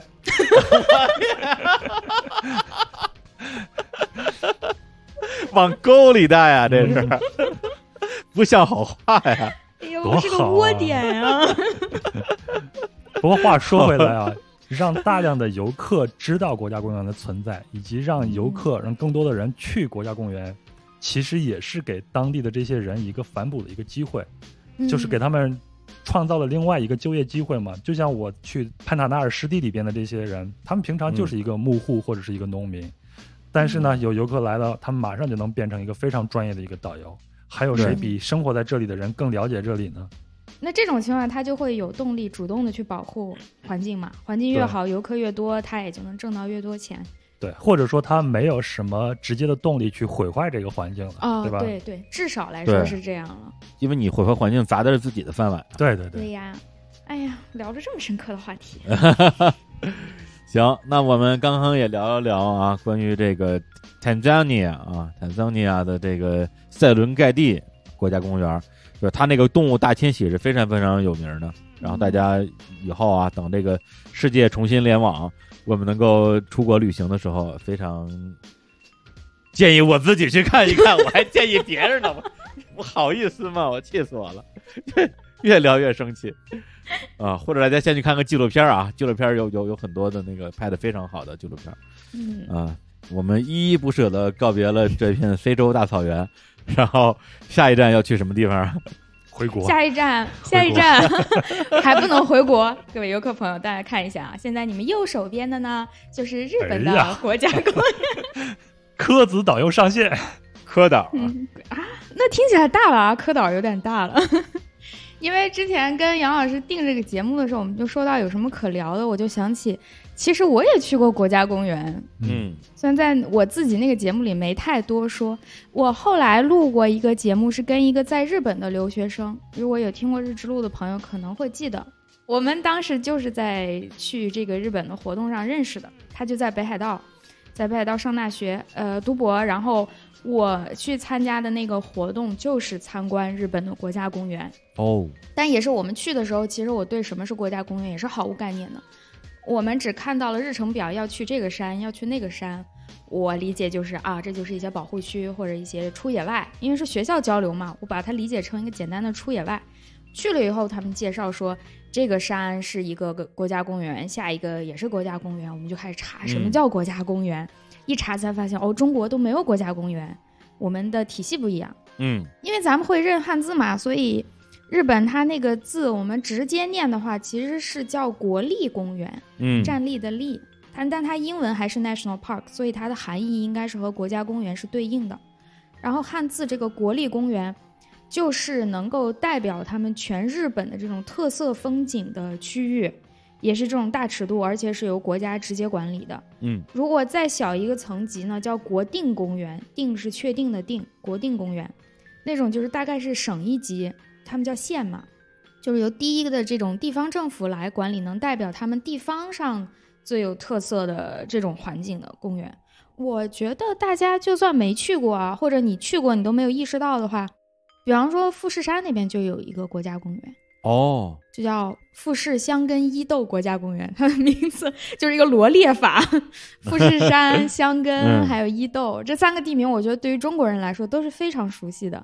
嗯箱根的温泉，还伊豆的舞女，大家没看过也该知道的。对，所以这个是非常有名也挺大的一个公园。还有一个是那个濑户内海，嗯没去过的朋友可能也听过，听过听过，整个濑户内海那一大片都是一个国家公园。濑户内海那个国家公园很有意思的是，它除了野生的这种环境，它也把他们的人文的风光算到它的这个特色里面了。这可能是一个它的特征吧。就是濑户内海一直在搞这种当代艺术，搞得非常的成熟了。所以他们在确定它的国家公园特色的时候，就把当代艺术也作为了它的特征之一。其实挺有意思，你就可以看出他们把嗯人也看作了这个公园的一部分。哎，我觉得这个思路特别好啊，对，没有想过这一点呢，还能把艺术放到一个国家公园的，嗯，对，我也觉得挺吃惊的。这样其实就打破了我们原来觉得国家公园、保护区啊，一定要保持一个自然状态，与人类无关，越原始越好。其实也未必是那样。只要你人类嗯在当中的生活不破坏，甚至还有一些好处的话，干嘛不把它算进来？干嘛不让它发展呢？都是可以的嘛。或者说我们人其实就是自然的一部分嘛。对对，我们保持一个自然，本来应该是自然的一部分嘛，对，咱别进去搞破坏就行呗。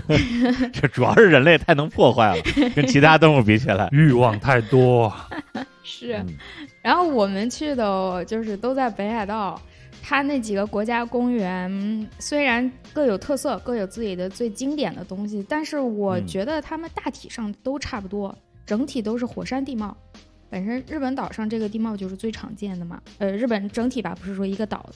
然后北海道那个本岛就一更是啊，到处都是火山，嗯所以那几个公园，大家也不必说我非要找出我我最喜欢哪个呀，我一定去哪个呀，你就挑一个你觉得方便的去就可以了。嗯，我们去的两个，一个是大雪山，是它最核心的一大片山，北海道最高的那个山峰叫旭月，就是旭日东升的那个旭，嗯旭月，还有周围的一大堆活火山，这一片被叫做大雪山国家公园。啊就因为它大量的面积在那个雪线之上，就是常年不化的，或者稍微化一点点，也有在雪线下，但是化的时间很少，所以你基本上大量的季节去，它都是冰天雪地的，就叫大雪山这一个地方。大雪山，嗯，我最推荐的是这儿吧，我觉得这个地方最有意思。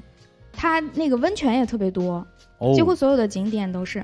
就在国家公园里边是吗？对，那里头也是有大量的居民，有做旅游的，也有普通生活的，然后有开温泉旅馆的，各种各样都有。你进去之后也是不觉得我来了什么国家公园，它有游客中心，你可以去游客中心获得一些信息。除此之外的其他地方，就不必觉得我到了什么公园了，你就正常的逛、正常的游览就可以。嗯它有个特色是，因为它海拔高，然后纬度也很高，北海道本身纬度高嘛，嗯，所以它有这个高山植物是非常多的。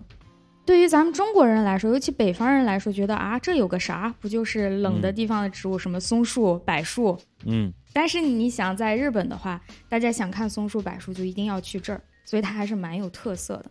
哦，对于其他生活在温带或热带的人来说，去那儿就会觉得，嗯，这个风景还比较特殊，很漂亮。我们去的时候是十月，就是刚刚第一场雪降下来的时候，那种秋天的红叶还没有掉完，然后白雪又下下来了，哦我觉得那个季节很好看。嗯，那就是那个国家公园，它比较独到的奇观就是这个高山植物。植物和它的本身的这个大量的山脉、雪山、嗯啊，那个很难称上雪山啊，不是咱们说喜马拉雅山那个程度的雪山啊。啊，就是它还是比较好的保存了雪。雪线，李叔知道是什么概念吗？你爬过不知道，爬过，你不是都爬过山了吗？真不知道。我我只管闷头爬。雪线就是说常年不化的雪能到达的最低的位置，那个位置就叫做雪线。就是雪线之上的这种冰雪的风景，一年四季都是看得到的。它这个大雪山有名就在这儿。嗯它还没有达到完全是四季不化，一年大概有一两个月雪能化掉，但已经不错了，已经很能欣赏这个雪景了。然后它有这种适应寒冷气候的一些动物，我们都知道北海道有的熊，嗯，还有那个泡温泉的猴子。啊，你看到猴子了吗 我？没有看到，我泡温泉时候我就在等，没有等来。呃它有很多露天的那个温泉是很漂亮的，周围都是雪。啊，然后你泡在温泉里，旁边雪落下来，就还挺好看的。嗯，哎，那你在那个公园里边逛的时候，因为刚才你也说，就是没有特别的去跟自己说啊，这是一国家公园或者怎么样。嗯但是你在里边玩的时候，你比如说跟咱们国内的这些什么我我我不知道怎么分类，什么森林公园啊、自然保护区，比起来，你会有感觉到明显的差异吗？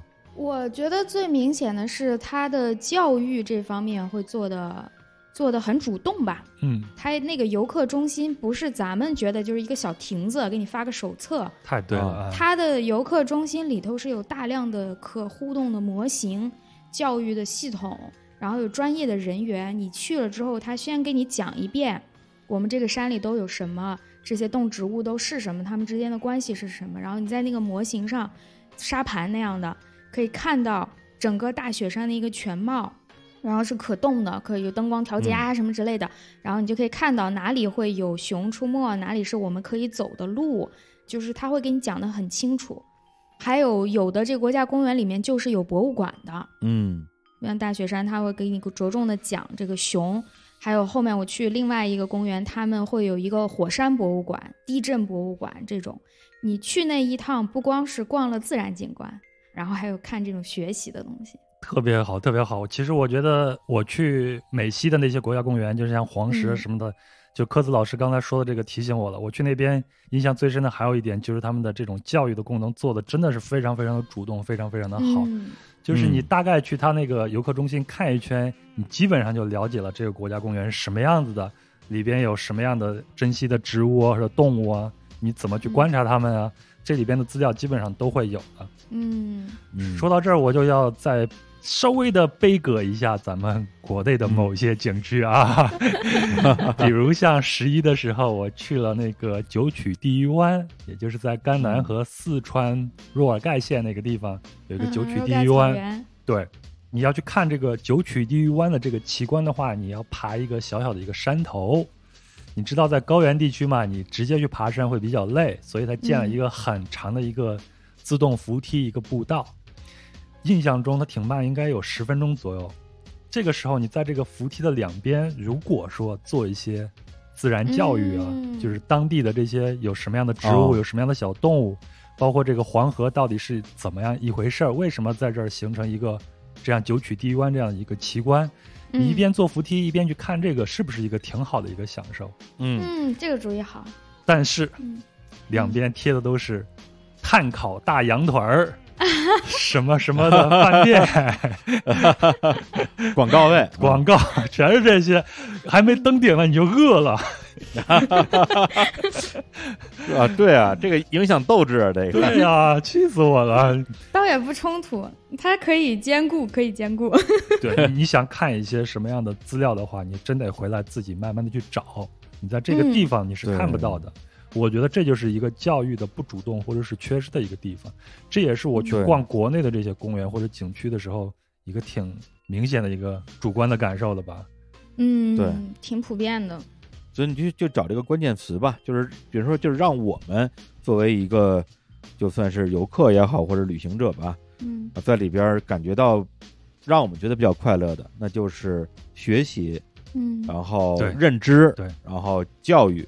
嗯。但是可能一些更偏商业化的这些景点的话，那他们对他们来讲，这东西就是一个旅游、嗯。娱乐、消费，嗯。他最后其实还是消费主义的那那套对。，大家去看玲娜贝尔的时候，也不会去想有什么教育意义，可爱就好了，对吧？哎，但是我觉得这个不冲突，倒也嗯。不必说，比如那个广告位，你可以隔出个三分之一，咱们放一点公益的，剩下三分之二把这个成本给支付了，不是也挺好？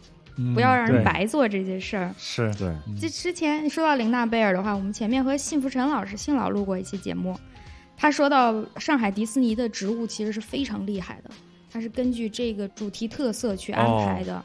但是迪士尼它肯定是更强调这个消费呀、娱乐呀这个意义，嗯所以它对它的植物没有任何的介绍，极其厉害。懂行的人能看出来，但是不懂行的人只觉得漂亮。如果我们的公园能够做到说，它当然很漂亮，然后我挂一点牌子呀什么，在不破坏树草的情况下，或者说我集中的有一个介绍地，你们看完然后去自然当中寻找刚才看到的这几种植物，对对对，嗯这都挺好的了。对嗯就刚才你们说这个在国家公园儿，就以一种可以学习啊，然后受教育吧这样的一个方式去体验，我突然就想到，我有一个最接近于刚才你们说的，在国家公园，就又欣赏到了这些，就算是奇观吧。嗯，然后同时也有很多的更，比如说知识层面的认知的一个经验，就是就是今年我去西双版纳，就我们公司嗯。去那个西双版纳团建嘛，嗯。嗯，然后我就带我们全公司的小朋友们，大家一起住在西双版纳的那个植物园儿。这个确实是我在国内去过的最好的，也是最大的巨型植物园，而且它那个嗯。植物园里边就有好几个区域就是热带雨林，嗯，就是因为咱们国内有热带雨林的地儿，反正海南有啊，嗯而且也建了国家公园了，然后嗯。版纳这边有，我们就住在这个植物园里边儿，然后等于说你下了楼，直接就是可以走到植物园的各个区域，然后它有一个项目叫夜游植物园，哦，然后那个呢就是会有一个导游啊，我们当时那导游姓玉，就是那个金玉的玉啊，玉导。嗯然后带着我们公司的几个同事，我们一起夜游了一下那个版纳植物园，哇，那个感觉真的是太奇妙了，对吧？因为我们第一次夜游的时候，正好赶上是一个雨刚停，也就是那个雨如果继续下的话，我们可能今天晚上就只能取消了。结果正好雨停了，然后那个向导也很开心，带着我们六七个人吧，大家就在在里边逛，而且出来了好多只有下了雨之后才会出来的哦，小小动物，嗯比如说蜗牛，满地的蜗牛。所以那个时候，哎，在那个情况之下，你想当一个环保主义者是非常困难的，因为你怎 一脚下去就因为你踩着啊，是吧？因为你无论怎么走，你就会踩到蜗牛。而且他夜游的话呢，他那个向导他拿一个手电，嗯，然后你有一种探秘的感觉，就只有他的手电是亮的，我们所有人的这种注意力全聚焦在他给你讲解的用手电照的那个小动物上。这个时候，如果你要是再打手电，实际上整个的这个呃视觉上就会很不舒服。但是你不打手电，你就等着听脚底下咔嚓咔嚓咔嚓。哎呀，内心还是很矛盾的。然后看到了蜗牛，然后呢，又过了一会儿，哎，为什么那儿出现了一个没有壳的蜗牛？我说这个是没壳的蜗牛吗？他说不，这个是鼻涕虫，啊，就是阔鱼，就是阔鱼，然后满地爬，然后又往前走，又看到了一个就长得跟阔鱼很像的东西，但是呢，又有点儿稍微的不一样。然后我就问导游，我说那这个是另外一种阔鱼吗？他说不，这个是没壳的蜗牛，就真的有一种没壳的蜗牛。那天晚上看到的印象最深的一个东西叫花峡口蛙，哦，它是一种呃有点偏陆生的一种青蛙，长得也很小很可爱，而且嗯不太会跳啊，然后就是以爬为主吧。哦但是确实是青蛙。然后那个玉导就给我们讲解说，这个青蛙呀，它这个生活习性啊如何如何。他说，而且它它跟其他青蛙有一个很大的区别，别的青蛙呢是见了人就跑，嗯这个青蛙的话呢，你过去拿手指头摸它，它不会跑，但是它会生气，它肚子就会鼓起来，呜，哎，就鼓成一个球，就跟那个河豚一样，但是就是不走，然后你可以继续摸它。然后我们我我们这一堆人去摸那个花甲口蛙，对，那天晚上还见着了像什么什么中丝啊，其实就是蝈蝈的那个、哦，那个母品那个字还很难写，啊，对对对，那个玉岛一直管那个叫东狮，嗯，对然后我就东狮是个什么狮啊？冬天冬天的狮子，回来一查是中丝，一个音都不对。但是那天晚上的体验就特别好。然后第二天我们的那个大部队走了一部分人，还剩下几个人，我们就又走了一次这个夜游。嗯，然后这次是晴天，然后又看到了好多头一天晚上没有看到的那种很好玩的小动物。然后印象最深的是，我们路过一个桥的时候，就在桥梁的缝隙里边，听到了就有点像我们想象中的那个娃娃鱼的那个声音，啊，声音特别大，我很难模仿。然后那个玉导啊，对，还是头一天那那那个向导，我们找那调度中心说，我们还要昨天那位玉导。他说你要哪个玉导？我们这儿导游有一堆的 有一堆的玉导。他是少数民族是吧？对，上面全是玉岛。然后他就就找那玉岛来，他说这个东西咱们过去看，然后发现是一个大概有个四五十厘米长的一个大壁虎，然后这个东西叫葛介啊，它的学名叫葛介，但长相呢就像一个大壁虎，所以它的另外一个称呼就叫大壁虎。然后在我国也是受到非常高度保护的一个珍稀物种吧。嗯，本来没有那么的濒危，但是因为有人说它能壮阳，啊，这是保护动物的第一大敌人，就是你们第一大男同志，成天想着这个事儿，这我就要批评你们了。对啊啊，我去了这么多地方，几乎每一个地方都会有一个人偷偷摸摸的跟你说，这个东西吃了会壮阳啊。全世界老百姓都一个样子。哎呀，出息，这点出息 是吧？你们男人能不能靠自己？哎呀，这个真的是多少动物都死在这个事儿上了。对啊不是真的不是现代医学干嘛用的？去买点伟哥不丢人，老跟动物过不去，是不是？而且就是后来我还上网查资料，就是反正就关于这个大壁虎这个可见，过去几年间还有一些重大要案，什么什么什么好几吨的那种大壁虎什么之类的，然后这个给人整濒危了。反正就是它整个过程之中，就让我觉得说，第一，你不是在一个动物园里边，对嗯啊，隔着玻璃、隔着笼子看什么东西，而是你就走在正常的路上，然后就在路边儿，然后这些动物们就要不然就跳出来，要不然就是在一棵树上，在一个池塘边儿，然后你要你要偷偷的去接近它，看到它正常的生活状态，嗯，就那种体验。我虽然它只是一个小小的植物园啊，当然也不小，对，但是那种体验确实是很沉浸式的，嗯，跟我之前想象的那种东西完全不一样，所以就，哎呀，今天听你们说了这些真正的国家公园，就觉得真的太值得去深入体验一下了。对，其实李叔刚才说的，我我感触也很深，就是我觉得啊，我们设立国家公园其中的一个很大目的，真的就是要教育，让大家认识到他们的存在，认识到嗯我们如何跟他们要和谐的、自然的去相处。嗯哎，说点儿，我觉得科子老师是博士啊，哈，哎，你像我这样的学渣呢，以前上学的时候就不好好学习，所以我一直把我自己出去玩的这个事儿啊，就当成是一个受再教育的这样一个过程。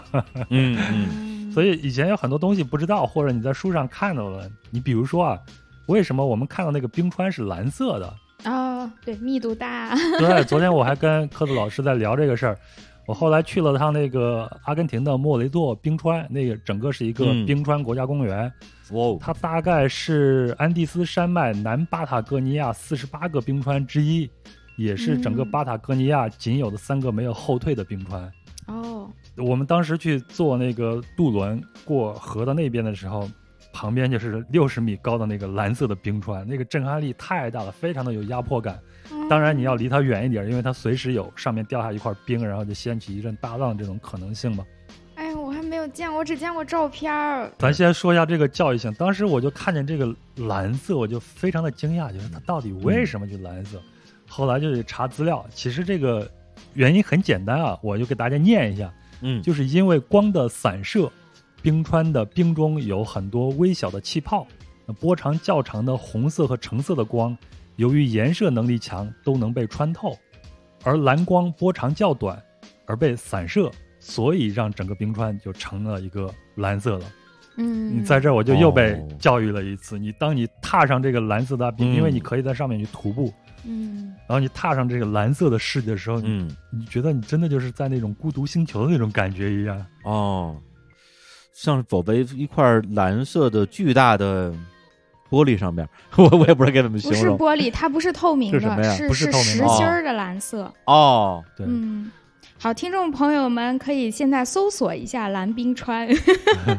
所以大家看到的冰川啊，它不是白色的，一定是蓝色的，太震撼了。哦，嗯，啊，那是一国家公园是吧？，对，那是国家公园，在阿根廷。哎呀哎，，对我当时在那个小冰洞里边还看到一只老鼠被冻在里边了，我还很激动啊，拉着这个导游过来说：“这是不是几千年前的 会的？” 导游指了指旁边那个树林，说是从那儿过来的，也许就是昨昨天天。这是昨天的，是去年的。咱聊啥呢？从生聊到死了 啊！大雪山，大雪山，对大雪山。对你们说看动物，我们在大雪山我没有见到什么熊或者是猴子这种嗯大型动物，但是见到好多松鼠，而且它那个松鼠是它那儿特有的，就叫虾夷松鼠。哦北海道以前就叫虾夷嘛，那那嗯两个字。它那个松鼠就只有北海道有，它你见到它一下就能认出它的耳朵是毛毛的。一般的松鼠耳朵就是普通的那种呗，像猫啊狗啊的，就是一个嗯边儿是很明确的。啊，它的脑袋上就像扎了两丛马尾草一样，就是啊两丛草扎扎拉拉的在头上。那个松鼠很可爱。感觉就是咱们冬天在那个外边太冷，戴一对耳罩的感觉呗。耳罩还是圆形的，啊，它是竖在空中的两扎毛，哇，像你的头发冲天扎着，然后扎这么两个马尾，就这种感觉。那个那个松鼠很可爱，到处都有。我们在市里也见到，市里还逛了一个小山坡，嗯，到处都是那个小松鼠在跑啊什么的。它整体的自然保护就比较好。嗯，那不就跟你今天的发型一样吗？旁边的这两种 再往上来一点，对吧？我这叫八字刘海，太难了我。可爱可爱，卡哇伊呢？哎呀，杨老师还跟我说，他八点半就起来化妆了，听起来看也不是真的。你这美妆还需要进步。不是你这一个大寸头，你化什么妆？化半天也是寸头。昨天晚上头发给睡支棱起来了，你得把它 湿哦了，给它弄平了，要不见两位不太合适。哎呀，哎呀，这是一个，再讲一个，再讲一个北海道的公园。这个名字可能有一些同学也听说过，它叫知户洞爷国家公园。这个知户是一个湖，就叫知户湖。洞爷呢，就是洞爷湖。洞爷湖的洞爷是吧？洞爷湖，哎呀，银石那把刀就是在这个湖这儿买的，对对对对，这是这个国家公园的旅游纪念品。还真是，还真是。我去的时候我就想啊，真有啊。哎，真有，本身就有这个纪念品，而且现在因为银魂火了，啊。大家又专门的把它又二次包装，就还卖他的那个小小绵羊，他那小车车，啊。卖他的一些周边，然后把这个刀作为一个更重点的纪念品，相对于它其他，它本身木雕很有名。还有那种木雕的熊呀，什么都是北海道著名的这个旅游纪念品。啊他，就把刀做的地位比别人更高一点，哎 很显眼，到处都能看到卖那个木刀。哎呀，还原度还真高啊！哎呀，这个烂梗。其实您吃的都是电视购物里边买的，并不是在东源湖买的。他没去是吗？他没去，他是电视购物里边买的。啊，我没有看到这个剧情。他可能想装一下，因为能去那玩，说明还有点闲钱。他太穷。那个是很著名的旅游景点了，嗯，因为这个湖相对于大雪山来说，就这个知户湖和洞爷湖，那个户就是护板的户，嗯就是以前那个大臣上朝的时候，不是要拿一个长长的板板儿，嗯象牙的木头那个板儿叫护板儿，就这个字。嗯这个景点儿要比大雪山去的人更多一点，因为它离市区和机场特别近。嗯，如果有朋友感兴趣的话，可以去这个会比较方便一点。你从那个 Sapporo 那个机场出来，好像一个小时吧，就到了东野湖、知户湖。比较著名在于它是这个日本最靠北的一个不冻湖。刚才我们说大雪山它的特色是，它都是雪嘛，因为它更冷，但这个更偏南一点，所以这个湖虽然在北边，但是它一年四季都是不动的，这是它一个特色。这一片整个都是活火山，而且是还在活跃的活火山。我们当时去逛了两个，一个叫有珠山，一个叫昭和新山。那个昭和新山是一九四三年形成的，就非常新了。现在它还在长，我们去看的时候，那个昭和新山还在冒烟儿，哇，而且据他们说，每年还在几厘米的这样往上涨。那个山，它就刚刚爆发完，哦，就还在长个儿是吧？还在长，但附近还住了很多人，我好佩服他们呀。哇，我觉得这可能跟日本它的这个地理成因有关系。对因为日本就就又是地震，又是火山，就又是什么的，所以为什么日本的这个文艺作品里边那么多嗯啊毁毁天灭地的灭地的东西，动不动就日本沉没了？嗯，对，是因为他们确实有这个忧患的这种意识在这里边。对对，还有现在海平面上升啊，什么真说不定就给淹没了。是。来，那咱们刚才聊了这么多啊，全世界范围内的国家公园，咱们来说说咱们中国的国家公园。科普老师还是简单用一两句话来解释一下，中国为什么在去年，就是二零二零年之前，没有一种叫做国家公园的这样的一个一个东西吧？啊，那也不好该，怎么说。就是国家公园这个名字，杨老师前面也讲，就是他去的那个黄石是从那儿开始有的嘛。它其实就是自然保护的一种分类，做这个嗯分类的那个机构叫 IUCN，就是世界自然保护联盟。咱们熟悉的那种物种濒危也是由他们来确定的，就什么标准算是濒危物种，什么算灭绝，什么算还行，就这也是他定的。还行，还行可还行。然后国家公园也是他们定，就是说自然保护地应该分几种等级，国家公园是他们定的其中之一。嗯，所以咱们国家呢是。不是说咱们没有达到它的标准，而是说我们没有采用它的标准，这样说更合适。有些人老把这个事儿说成，啊，中国的景点不行，中国的山不行，人家一直没看上，不是那么回事儿。就各定各的标准。咱们国家一直以来的想法是我们是以保护物种为核心的。对，就咱要保护什么，我们就建一个什么什么公园，某某森林公园，某某地质公园啊。但是 IUCN 他们是以保护方式为核心的。那我们打算怎么管理这一片，然后我们就成立一个什么级别。至于里面有什么呢？可能五花八门，什么都有。所以咱们是从这几年开始，渐渐的接受了他们的标准，说我们可以跟他杨老师说那个事儿，跟国际接轨嘛。对，就是哎，我们也跟国际上接接轨，也采取一下人家那个也有优点嘛。嗯，我们学习一下，大家在一个共同的话语体系里边好交流，好沟通。对对，话语体系。对，真是就是这回事儿，所以我们从一七年开始正式的制定一些方案啊什么，到二一年就把这几个第一批就定下来了。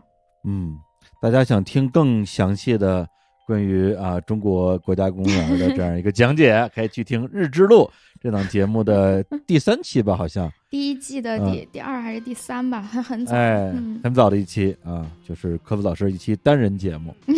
那个时候，咱们的中国的第一个。国家公园就是三江源，嗯，就是你录的时候好像是刚刚宣布是吧？他们是那时候还算试点，哦，现在是正式定下。其实差不多，你试点的肯定是第一批最好的、最有可能的嘛。最后发现确实可以做，它就成为了正式。所以那三江源之后又公布了几个啊，包括像那个呃海南热带雨林的国家公园、东北虎豹国家公园、大熊猫国家公园。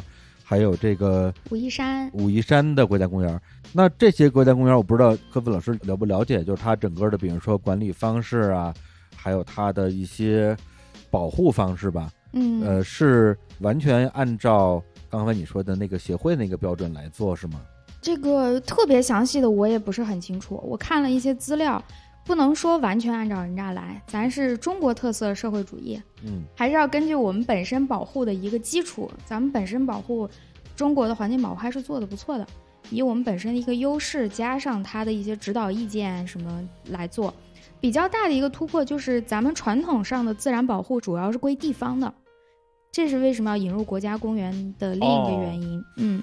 各地保护归各地来申请，然后中央审批，这是我们传统上保护的一个方式。对，嗯，那所以刚才提到的这几个国家公园，他们相当于是不归地方，然后直接归国家，是这样吗？对对对对。哦，朴素的理解就是不再归地方说了算。虽然三江源在你三江源这个地方，嗯，但是它的管理呀、它的盈利呀，由上面说了算，不由你这个。哦，明白。管理起来更垂直了嘛？嗯，对对对。对，因为我是看那个资料啊，就是咱们那个第一个就三江源那个国家公园嘛，在青海，嗯，它的面积我看到的时候我都震惊了，嗯，因为咱们刚刚刚提到的那个黄石公园是九千多平方公里嘛，嗯，然后这个三江源是十九点零七万平方公里，祖国地大物博，我说我说咱们国家一共才多少万平方公里，一共才九百多万，对，这儿就干下去二十万，我家伙，嗯，得有多壮观啊！对呀，因为很多朋友，咱们国家大多数人都生活在东南一侧嘛，所以很多人对于西北的这个面积到底有多大是没啥概念的，真的非常大，非常非常大，巨大，真是开车几个小时见不到下一个村儿的那种程度。所以在那儿画出那个区域，没有你想象的那么难，没有那么多人嘛，没有那么多城市所谓的。对，也就是说，在他这个十九万的。多的这个面积里边，其实就是真正的意义上的自然地貌。嗯，用那个我不知道这是怎么一个分类法啊，叫什么深水林田湖草沙冰。哦，可以啊，李叔，还行还行吧？行，真行。这个地貌单元吧，我我觉得可能这样说可以。哎，对，还有一点就是，大家不要觉得，比方说。大熊猫国家公园就只能看大熊猫，或者东北虎豹只能看东北虎豹，它不是这样的概念。咱也说了好几次，就是国家公园是一个大尺度范围，它是一个完整的生态过程嘛。对。为什么把这几个动物说出来？是它本身是这个地方最核心的特色。然后呢，很多的动物我们管它叫旗舰物种或者散物种。嗯。就是我保护了它。就能保护这一片。比如说，我保护了大熊猫，我为了让大熊猫活下去，我就要保护竹子。嗯，朴素的理解是这样，所以我只要通过保护大熊猫这一件事儿，就能保护附近的所有的这些它吃的植物、它要用的植物，以及依靠这些植物生存的其他物种。它就像一个伞一样，你把这个伞撑开，伞下的动物都可以过得更好，这个整个生态环境都被保护了。所以它只是一个标志。所以也就是说。如果我们去这些国家公园去看，你也不一定能看到这些旗舰型的这些生物，比如说去东北虎豹，你不一定能看得到，对吧？恐怕是，嗯，对，就像黄石一样，是，而不是像尼泊尔那个那样。然后像去卢旺达去看那种山地大猩猩的话，它也不能保证你百分之百能看得到的。其实这是正常的，对，这是非常正常的一件事情，这才是自然应该有的状态嘛。嗯。对你如果说你要去了之后一定能见着，只有动物园。对，见不着就不走，那你还是得去动物园。那你也别去那个刚才说的那个什么东北虎豹国家公园，是直接去哈尔哈尔滨有一个虎园，里边全是老虎，而且都喂的特别的肥。哎呀，还是不要去了啊！有好多朋友推荐我去那个地儿了，我我不是特别想去。我好像看到过照片，那老虎胖的都不行。对，胖的走不动道。都没不是一个自然的一个状态，嗯，就不太一样吧。那儿呢，就是肯定就是更商品化的一种观览体验，嗯，就是保证你能看到，而且在那儿好像还可以直接买那个鸡，然后喂老虎什么之类的。我听说啊，老虎尊严全无。对呀，对呀，反正关于动物园的存废问题啊，也是有很多的争论嘛。现在在学术界也有很多的争论嘛。啊，今天咱们肯定是聊不开这个话题的。哎，我们也不专业，这个话太复杂了，不是我们非要虐待它，而是现阶段这么这样一个情况嘛。对，它里边牵扯到很复杂的伦理问题，我觉得是是是。就所以刚说这就是说，大家去什么大熊猫国家公园或者东北虎豹，你就别冲着说我非要去看那个动物，它本身也不是就是要展览给你这个动物，它不是干这个的，它是告诉你我们这个区域以它为准。嗯，然后你去感受大熊猫生活的状态是什么？应该是这样。而且我觉得最佳的一个心理状态就是去感受，另外一个去寻觅。那个寻觅的过程是非常的有意思和刺激的。至于你最终能不能看得到，那就是结果了，无所谓了。是，所以我们对于未来，比如说咱们国内的国家公园的期待，其实也是一个。肯定不希望看到说它最后变成一个热门的旅游景区，而且是一个高贵的旅游景区 啊！进去之后游客如林。不过那个三江源我估计不会，塞不满二十万平 二十万平方公里的，你去吧。啊，我觉得可能是一个状态，就是一个是进自然的环境里边，对对对，可以说是去游览吧。对，但是它不像动物园一样，一定要你指哪打哪。嗯，另外一个就是，我觉得在那个地方可能要真的要把自己放的小一点，嗯，就意识到自己是一个渺小的芸芸众生之一，而不是万物之灵。嗯，人类就是太 太喜欢拿自己当万物之灵了，这事儿实在是让人对对对对对对，还真是。所以看不到你想看那些动物，也就更让你意识到自己不是万能的，不是能控制一切的这种。嗯，就我还有一个问题想聊，就是我们。常在城市住的人，真的可以有意识的多出去转转，因为你在城市里见到的所谓自然景观，其实大多数都是人造的，是很刻意的。你所谓的出去找食物这件事情，是去超市打猎，你不知道这些食物到底是从哪儿来，它在哪里生活，它经历了什么，它有哪些环节与它相关。就我们多出去转一转，会会有更多的认识吧。嗯。我我觉得我比较幸运的就是我小时候就是在一个，我可以认为它就是一个自然公园的环境长大的。都高啊，对，是在真正的山上河边长大的。嗯，我小时候也是，真的呀。嗯 啊，你在河南的乡下？对，我在小时候在农村长大的嘛，天天跟小伙伴们上坡上摘个柿子呀啥的这些。啊，哎呦，太幸福了。嗯，对，所以小时候真的就是跟家里。种地啊，就是种各种粮食、庄稼、菜，然后喝水的话要去河沟里挑水，真的是那那时候我们连那个水管子都没有，要拿两个大铁桶，拿扁担，用嗯。扁担扛着铁桶去河沟里挑水。你可以认为它没有进入一个现代文明，嗯。就唯一证明我们那个时候已经部分融入现代文明的标志，就是家里有有一台黑白电视机，电视机能看四个台，这就是那个时代的一个东西。对，所以小时候跟自然的感觉是非常亲近的。对所有我们在书本上提到过的那些小型动物吧，昆虫，咱们不说那些猛禽猛兽，嗯就在生活中全都能见到，绝对不会犯下分不清蝈蝈跟蛐蛐儿的有什么区别这样的。小麦和韭菜也得能分清。对呀、这个就特别匪夷所思，而且就是不说别的，就真的见到过蛇，至少蛇是能见到的，黄鼠狼、刺猬这些东西经常能够见到。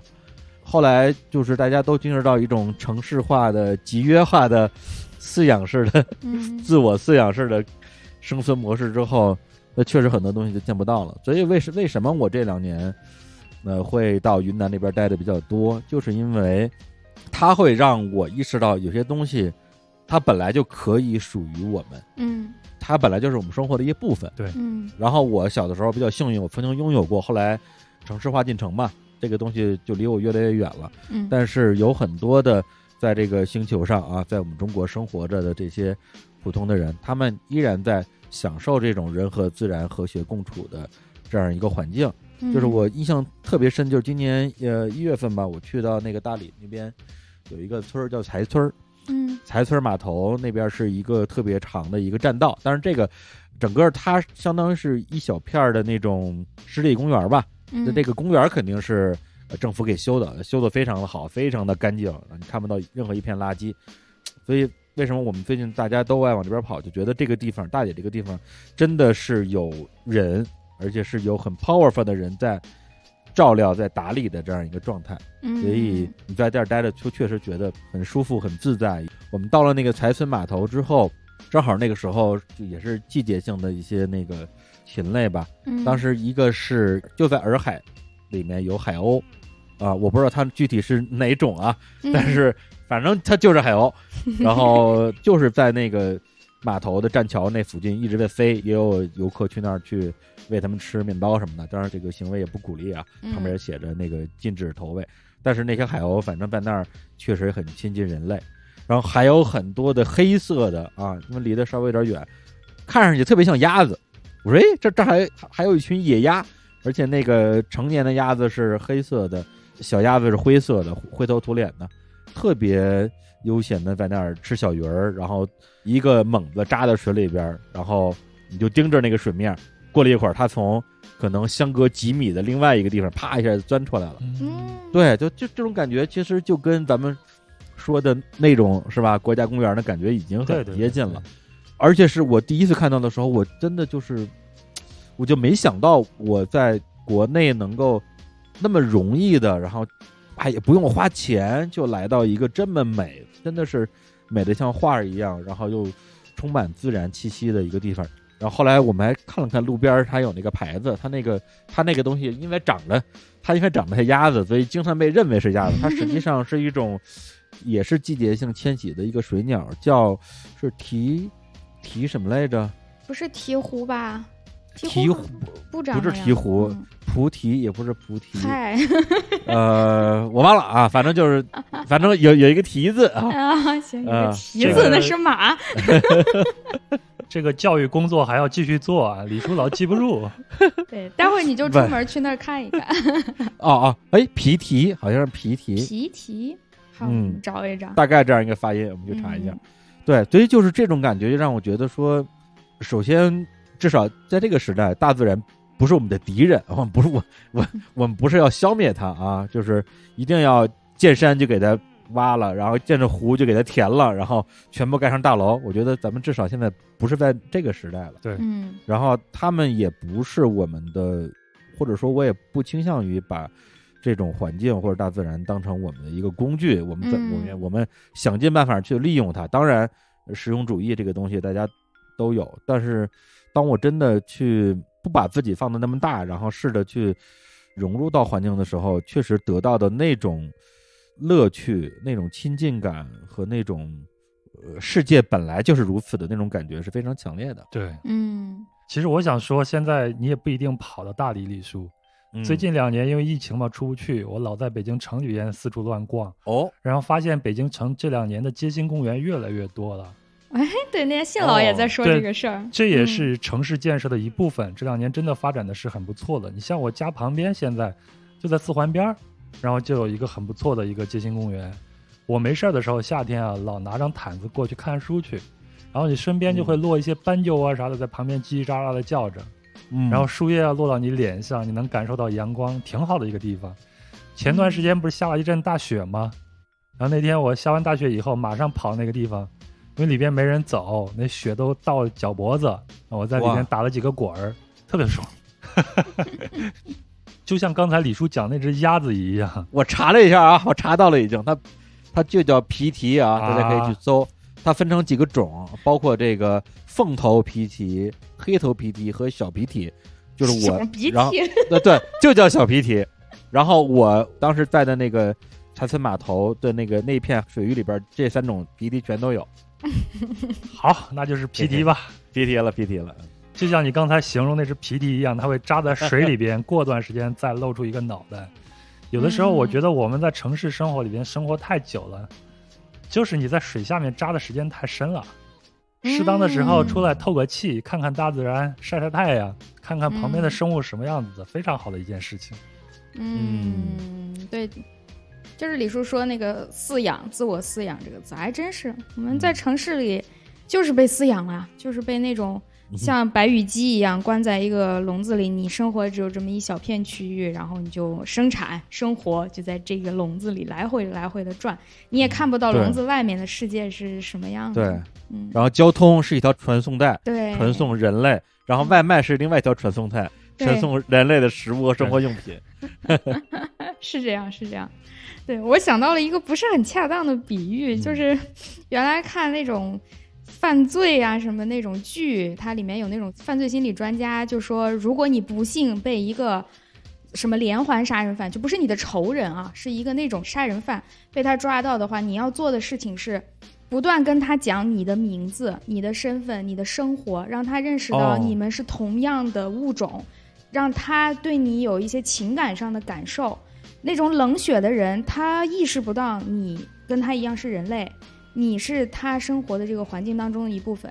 其实有时候我们人类整体就有这种感觉，我们对于自然来说就变成了一个冷血的杀手，因为我们在城市里，我们看到的就是面包、三明治、火锅这些东西，它已经被做成食物了。对，就我有时候嗯看做饭视频里那弹幕的小朋友都不知道这些食材原本长什么样，他们见到的嗯已经是在超市里切好的了，就别说这个东西原本长在树上还是地上这件事儿了，对对对，他连它完整的生的活的状态长啥样都不知道。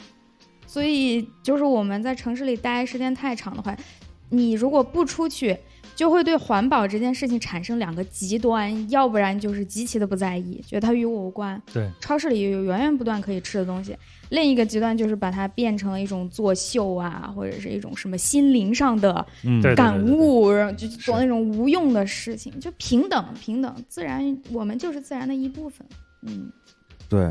反正我是觉得，就是人类，首先它还是一个动物，嗯，然后作为一个动物，其实我们是有机会，或者说我们从远古时候开始，我们是始终在努力跟世间万物建立连接的，嗯，就不是只有同类。我们现在好像只跟人类建立连接，因为哦你能听懂你能听懂人话，你听不懂人话，我跟你连接什么呢？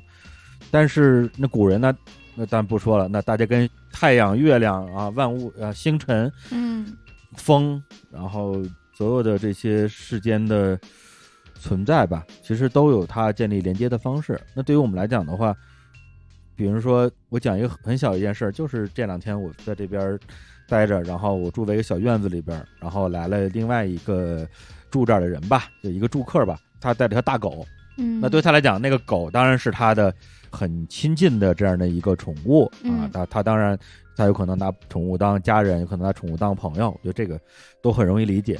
然后那狗呢，因为体型比较大，然后它又比较活泼吧，嗯就把院子里的种的花儿给给刨了。哦，那么如果你站在狗的主人的角度，或者哪怕站在我们这种路人角度，就会觉得说，狗不就是这样的吗？嗯狗就是过来，呃，拉个屎啊，嗯 然后刨个地，这很正常嘛。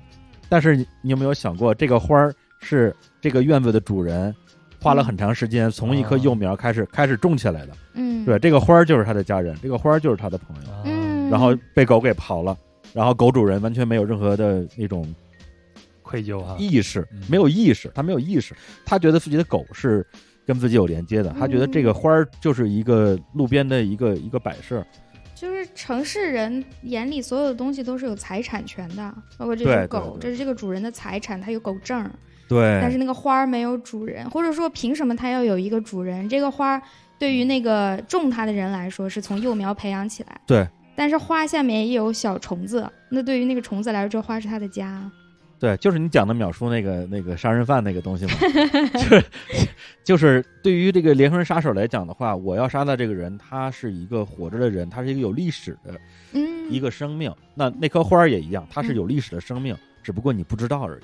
对，对，我们要更多的去知道这件事情。是的，是的，，所以我觉得，哎，就是环保这俩字儿一出来，就很多人就开始脑子里各种理论啊，呃，教条。因为现在确实被用烂了，确实很多不太好的人在拿这个概念在做一些坏事儿，这个很讨厌。嗯，对导致很多其实本质上，我觉得是环保主义的人很反感“环保”这个词儿，是啊，因为他觉得这个词儿现在其实已经被各种误读了吧。嗯所以我们今天我觉得也不用探讨这个“环保”这个词儿到底应该怎么去做解释，对只说我们作为一个个人跟环境之间的关系吧。那我就是希望未来我能够以更和谐的方式跟身边的这些万事万物吧，就是有生命的嗯万事万物吧，去多建立一些连接，然后从里边会得到很多快乐。嗯，那咱们去逛公园吧。嗯，好呀，咱们可以相约去一个国内的国家公园，啊对这个还比较好实现。对，咱们也不是非得去这个国家公园才能录播客，嗯，去日坛公园也能录播客。对呀、现在不是正在录吗？自从我听了日坛公园以后，我可去了好几次真正的日坛公园玩了。哦，我也去过。哟嗯带货了，带货了，带货了。带货了。日坛公园应该给我们出联名款，我觉得嗯里边有好多可爱的小猫猫。嗯，又消费主义了。行，那咱们今天要不然就先那个先聊这么多。我能插播一个事儿吗？哎，就是我的节目《日之路》最近在做周边，啊，哎呀，嗯真的呀，我都不知道呢。最近正在制作当中，然后我们发了一个小小的调研问卷。如果嗯有朋友感兴趣，但你还不知道这件事儿的话，请去关注日坛公园啊，我们的妈妈 节目的 的这个微信公众号妈台，妈台的微信公众号或者是微博，然后你看日之路相关节目，最近这个我们都发了这个问卷啊。如果你想买，请告诉我们，请去填一个我想买，这样我就知道大概有多少人会买了，不会发生做五万个卖不出去的惨剧。不是做五万个一定卖不出去，你不用做调查问卷。我替大家回答你。我也给壮游者的听友们推荐一下日之路啊，确实非常哎的有意思，哦就每期的知识含量都很高，我自己是很喜欢听的。谢谢、嗯谢谢杨老师，哎呀，您的肯定我啊真是太高兴了。那我就给日之路的听友推荐一下《壮游者》吧。我我觉得喜欢听日之路的人一定喜欢听《壮游者对对，》啊，非常的人文旅行声声音游记，游记，对，特特别人文，特别游记，特别声音。李叔你得加强再教育啊。好的好的，嗯。嗯。嗯，然后那那个我也要再打一个广告啊，就是前段时间啊，日常公园也是基于日光派对这样一个非常松散的播客联盟，做一档全新的小节目，就叫做日光派对音乐台。嗯哎，现在在各大音频平台也都上线了，什么什么我就不说了啊，反正就是你常用的平台上一定有，然后你直接搜索“日光派对”啊音乐台就能搜出来。然后它是一个每周日晚上更新的单人推歌的节目啊，就是一档非常简单的音乐节目。然后我还有这个转游者的杨，还有之前像能力有限的刀导，还有看台 FM 的兔子都已经在这个节目里边推荐了自己喜欢的歌。嗯然后就在最近吧，科斯老师在日光派对音乐台的新的节目也会上线。嗯，然后大家也欢迎啊，我们的日坛公园啊、日之路，还有壮游者的听友们，大家去各大平台去关注一下日光派对音乐台这档全新的音乐节目。好，鼓掌。嗯，呱唧呱唧呱唧呱唧呱唧。行，那既然说到音乐，那就不得不放首歌了。然后，来科普老师给我们带来一首今日的派对音乐吧。好，这首歌就叫 Volcano，就是火山。前面我讲了，我去的那个公园是火山。嗯，这这首老歌了，很老，是 Diamond Rice 他的歌。嗯，最后我们在这首悠扬的火山当中结束这一期节目。哎呀，被你抢到了最后一句话。趁着你转身的一瞬间，在 我在危地马拉爬过一个真的火山，还冒着烟的那种的。啊，哇哦！待会儿我们交流一下照片，我有好多那个火山冒烟的照片。好嘞，好嘞，好嘞。啊、我爬过门头沟的窝头山，我这这不能服输。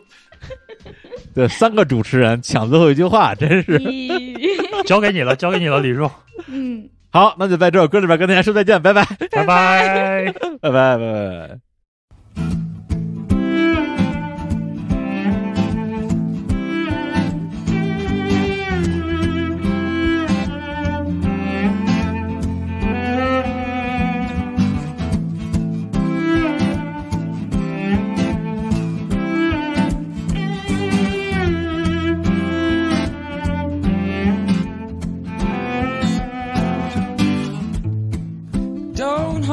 Yourself like that. you hurt your knees. Mm. I kissed your mouth and back. But that's all I need.